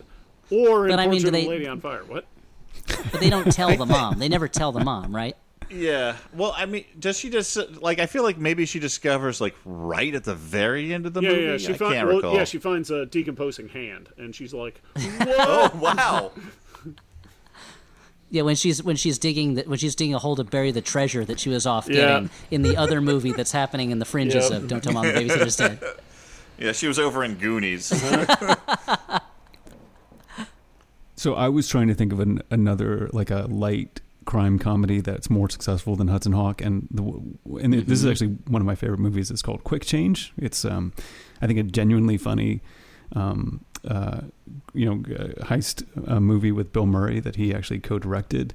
Um, and it's, I think it's really underrated. I think it's one of Bill Murray's best movies. And uh, I know um, Jesse Thorne and I have bonded over this movie in particular, because I, I wouldn't be surprised. It, like he's yeah. coming very on the show soon. Yeah, he's probably going to tell us about old you baseball players. Him. You scooped him on this one.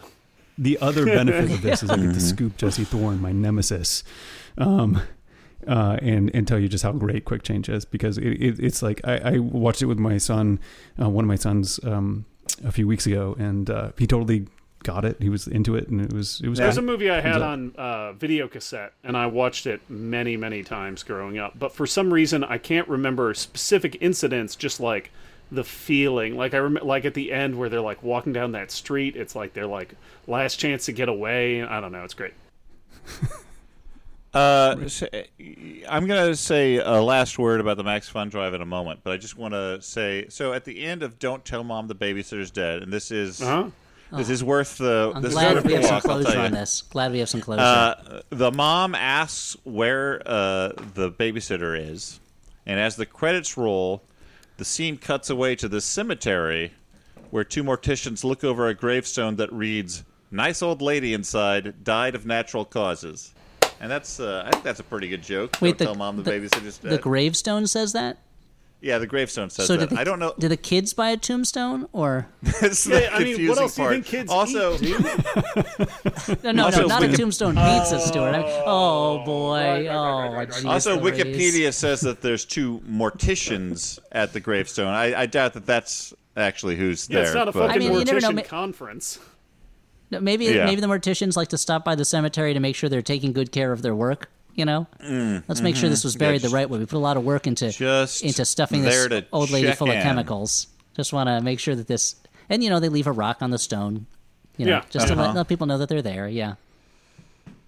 Okay, guys. Well, just uh, it's been a long day, so uh, let's get to the end, guys. Here's but here's do... the lesson that we learned: is I need to edit my notes ahead of time. Yeah. yeah. I do I do want to say uh, one more word in support of the Max Fun Drive. You can go to MaximumFun.org slash join if you haven't had a chance to become a member yet or upgrade your membership. That is where you can go. I just want to say one last word, which is that I don't love asking for money even when we're not in the middle of several world crises.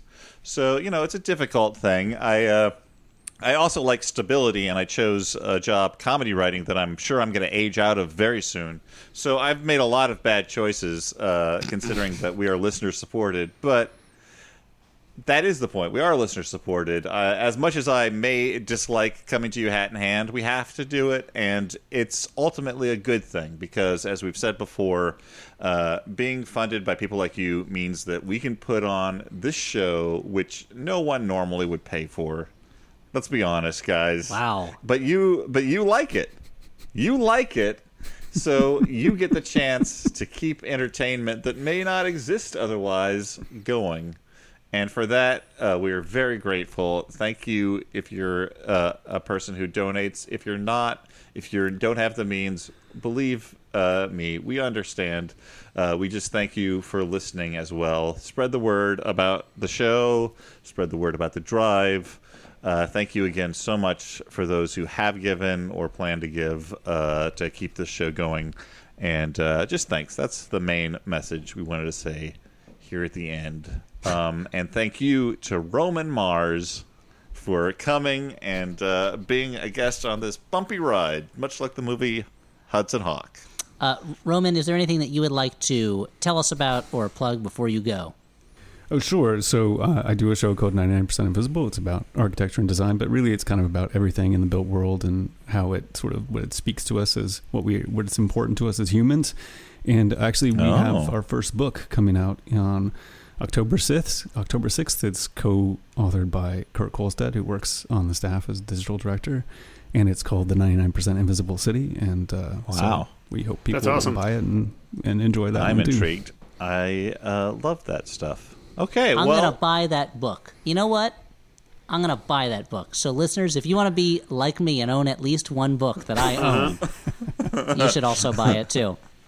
And And if you want to be like me, and I've been a regular donor to Maximum Fun for over a decade, I think, you should go to MaximumFun.org slash join, because I think that putting your you know, future and uh, in the hands of the listeners of Max Fun is a great choice. I think it's a very important choice, Dan. I think I'm proud of you for doing it, because I think that these people will catch you. I think they will hold you and take care of you oh, God. and let you be who you Roman, are and let you make the that's things all you I've make. Ever wanted. That's what they that's all I've ever that's what wanted. They want to do right now. You... That's what they that's what they want to do right now, and that they're going to come. They're going to join me in this effort by going to MaximumFun.org slash join and just take care oh, of God. these men who are really who who who put so yeah. much. You know, I feel like so Roman could be there. like a supervillain, like and, one of those supervillains that just like knows your psychological profile immediately. uh-huh, yeah. Oh yeah, yeah, and sure. Just you know uses it against you. That's amazing. But I think it's a it's a beautiful system and a great choice, and it's nothing to be embarrassed about. It's nothing to apologize for. This is really, really like the greatest thing that we want is for us all to take care of each other in the way that we can. And this is what is sort of beautiful about pledge drives, is because they are about us giving what we can, whatever we can, to create something greater together. So go to MaximumFun.org slash join to join me. Join me, because not just them. Like what I need is not just uh, yeah. I need not only them supported. You, you're part yeah, of the team that sure. I'm I'm part of, because I'm one of these people uh, that yeah. gives money to them. So and it only works if yeah. we all join in together uh-huh. by going to MaximumFun dot org. I, I feel like I uh, feel like, like a couple Dan, of younglings we, sitting around the Jedi Master over here, right? Yeah, mm-hmm. yeah. It's like we're that we're we all. It's like we were all auditioning to be dancers in a show, and then Roman was like, "Okay, well, let me show you how that step's supposed to be done," and then just like pulled it yeah. off so beautifully while reading a newspaper, and it's like, Wait, what, "How did impossible?" Yeah, thank you so much for coming on the show and doing our job. Uh, but now we need to say goodbye, so I can get out of this hot room, and Roman can do important things, and I don't know, you guys can go uh, do whatever the shit is that you go do. Go try and save my business? Yeah, I'm going to go do that. Oh, okay. Uh, try okay. try and save my family like the titular steward. uh, and I'd also, I'd also No, wait, it. which one of you is saving oh, Elliot's family? Oh, can't tell boy. our voices apart now. Oh wow, wow! He's just so, right, he's just well, so in, so hypnotized by Roman, he doesn't know what's going on anymore. Oh well, Dan. Uh, before we go, I just like to thank everybody for listening in, and let them and say, hey, if you have a chance to tweet or Instagram or whatever about us, go ahead and do so. And I also want to give a special thanks to our editor Jordan Cowling, who has her work cut out for her with this very long episode. Bye everyone. Bye. Uh, Roman, your job is just to say four when the the time arrives. Okay. One. Two. Three. Four. Five. Six. Four. What the? Why are you... I got distracted by something. You're the one who wants me to do two goddamn rounds. We never and do then them. You immediately derail it. We never do them, I said so I, I got would lost. Do, I said I would do it long time. I didn't believe time. you. I didn't believe you. Maximum Fun dot org. Comedy and culture. Artist owned. Audience supported.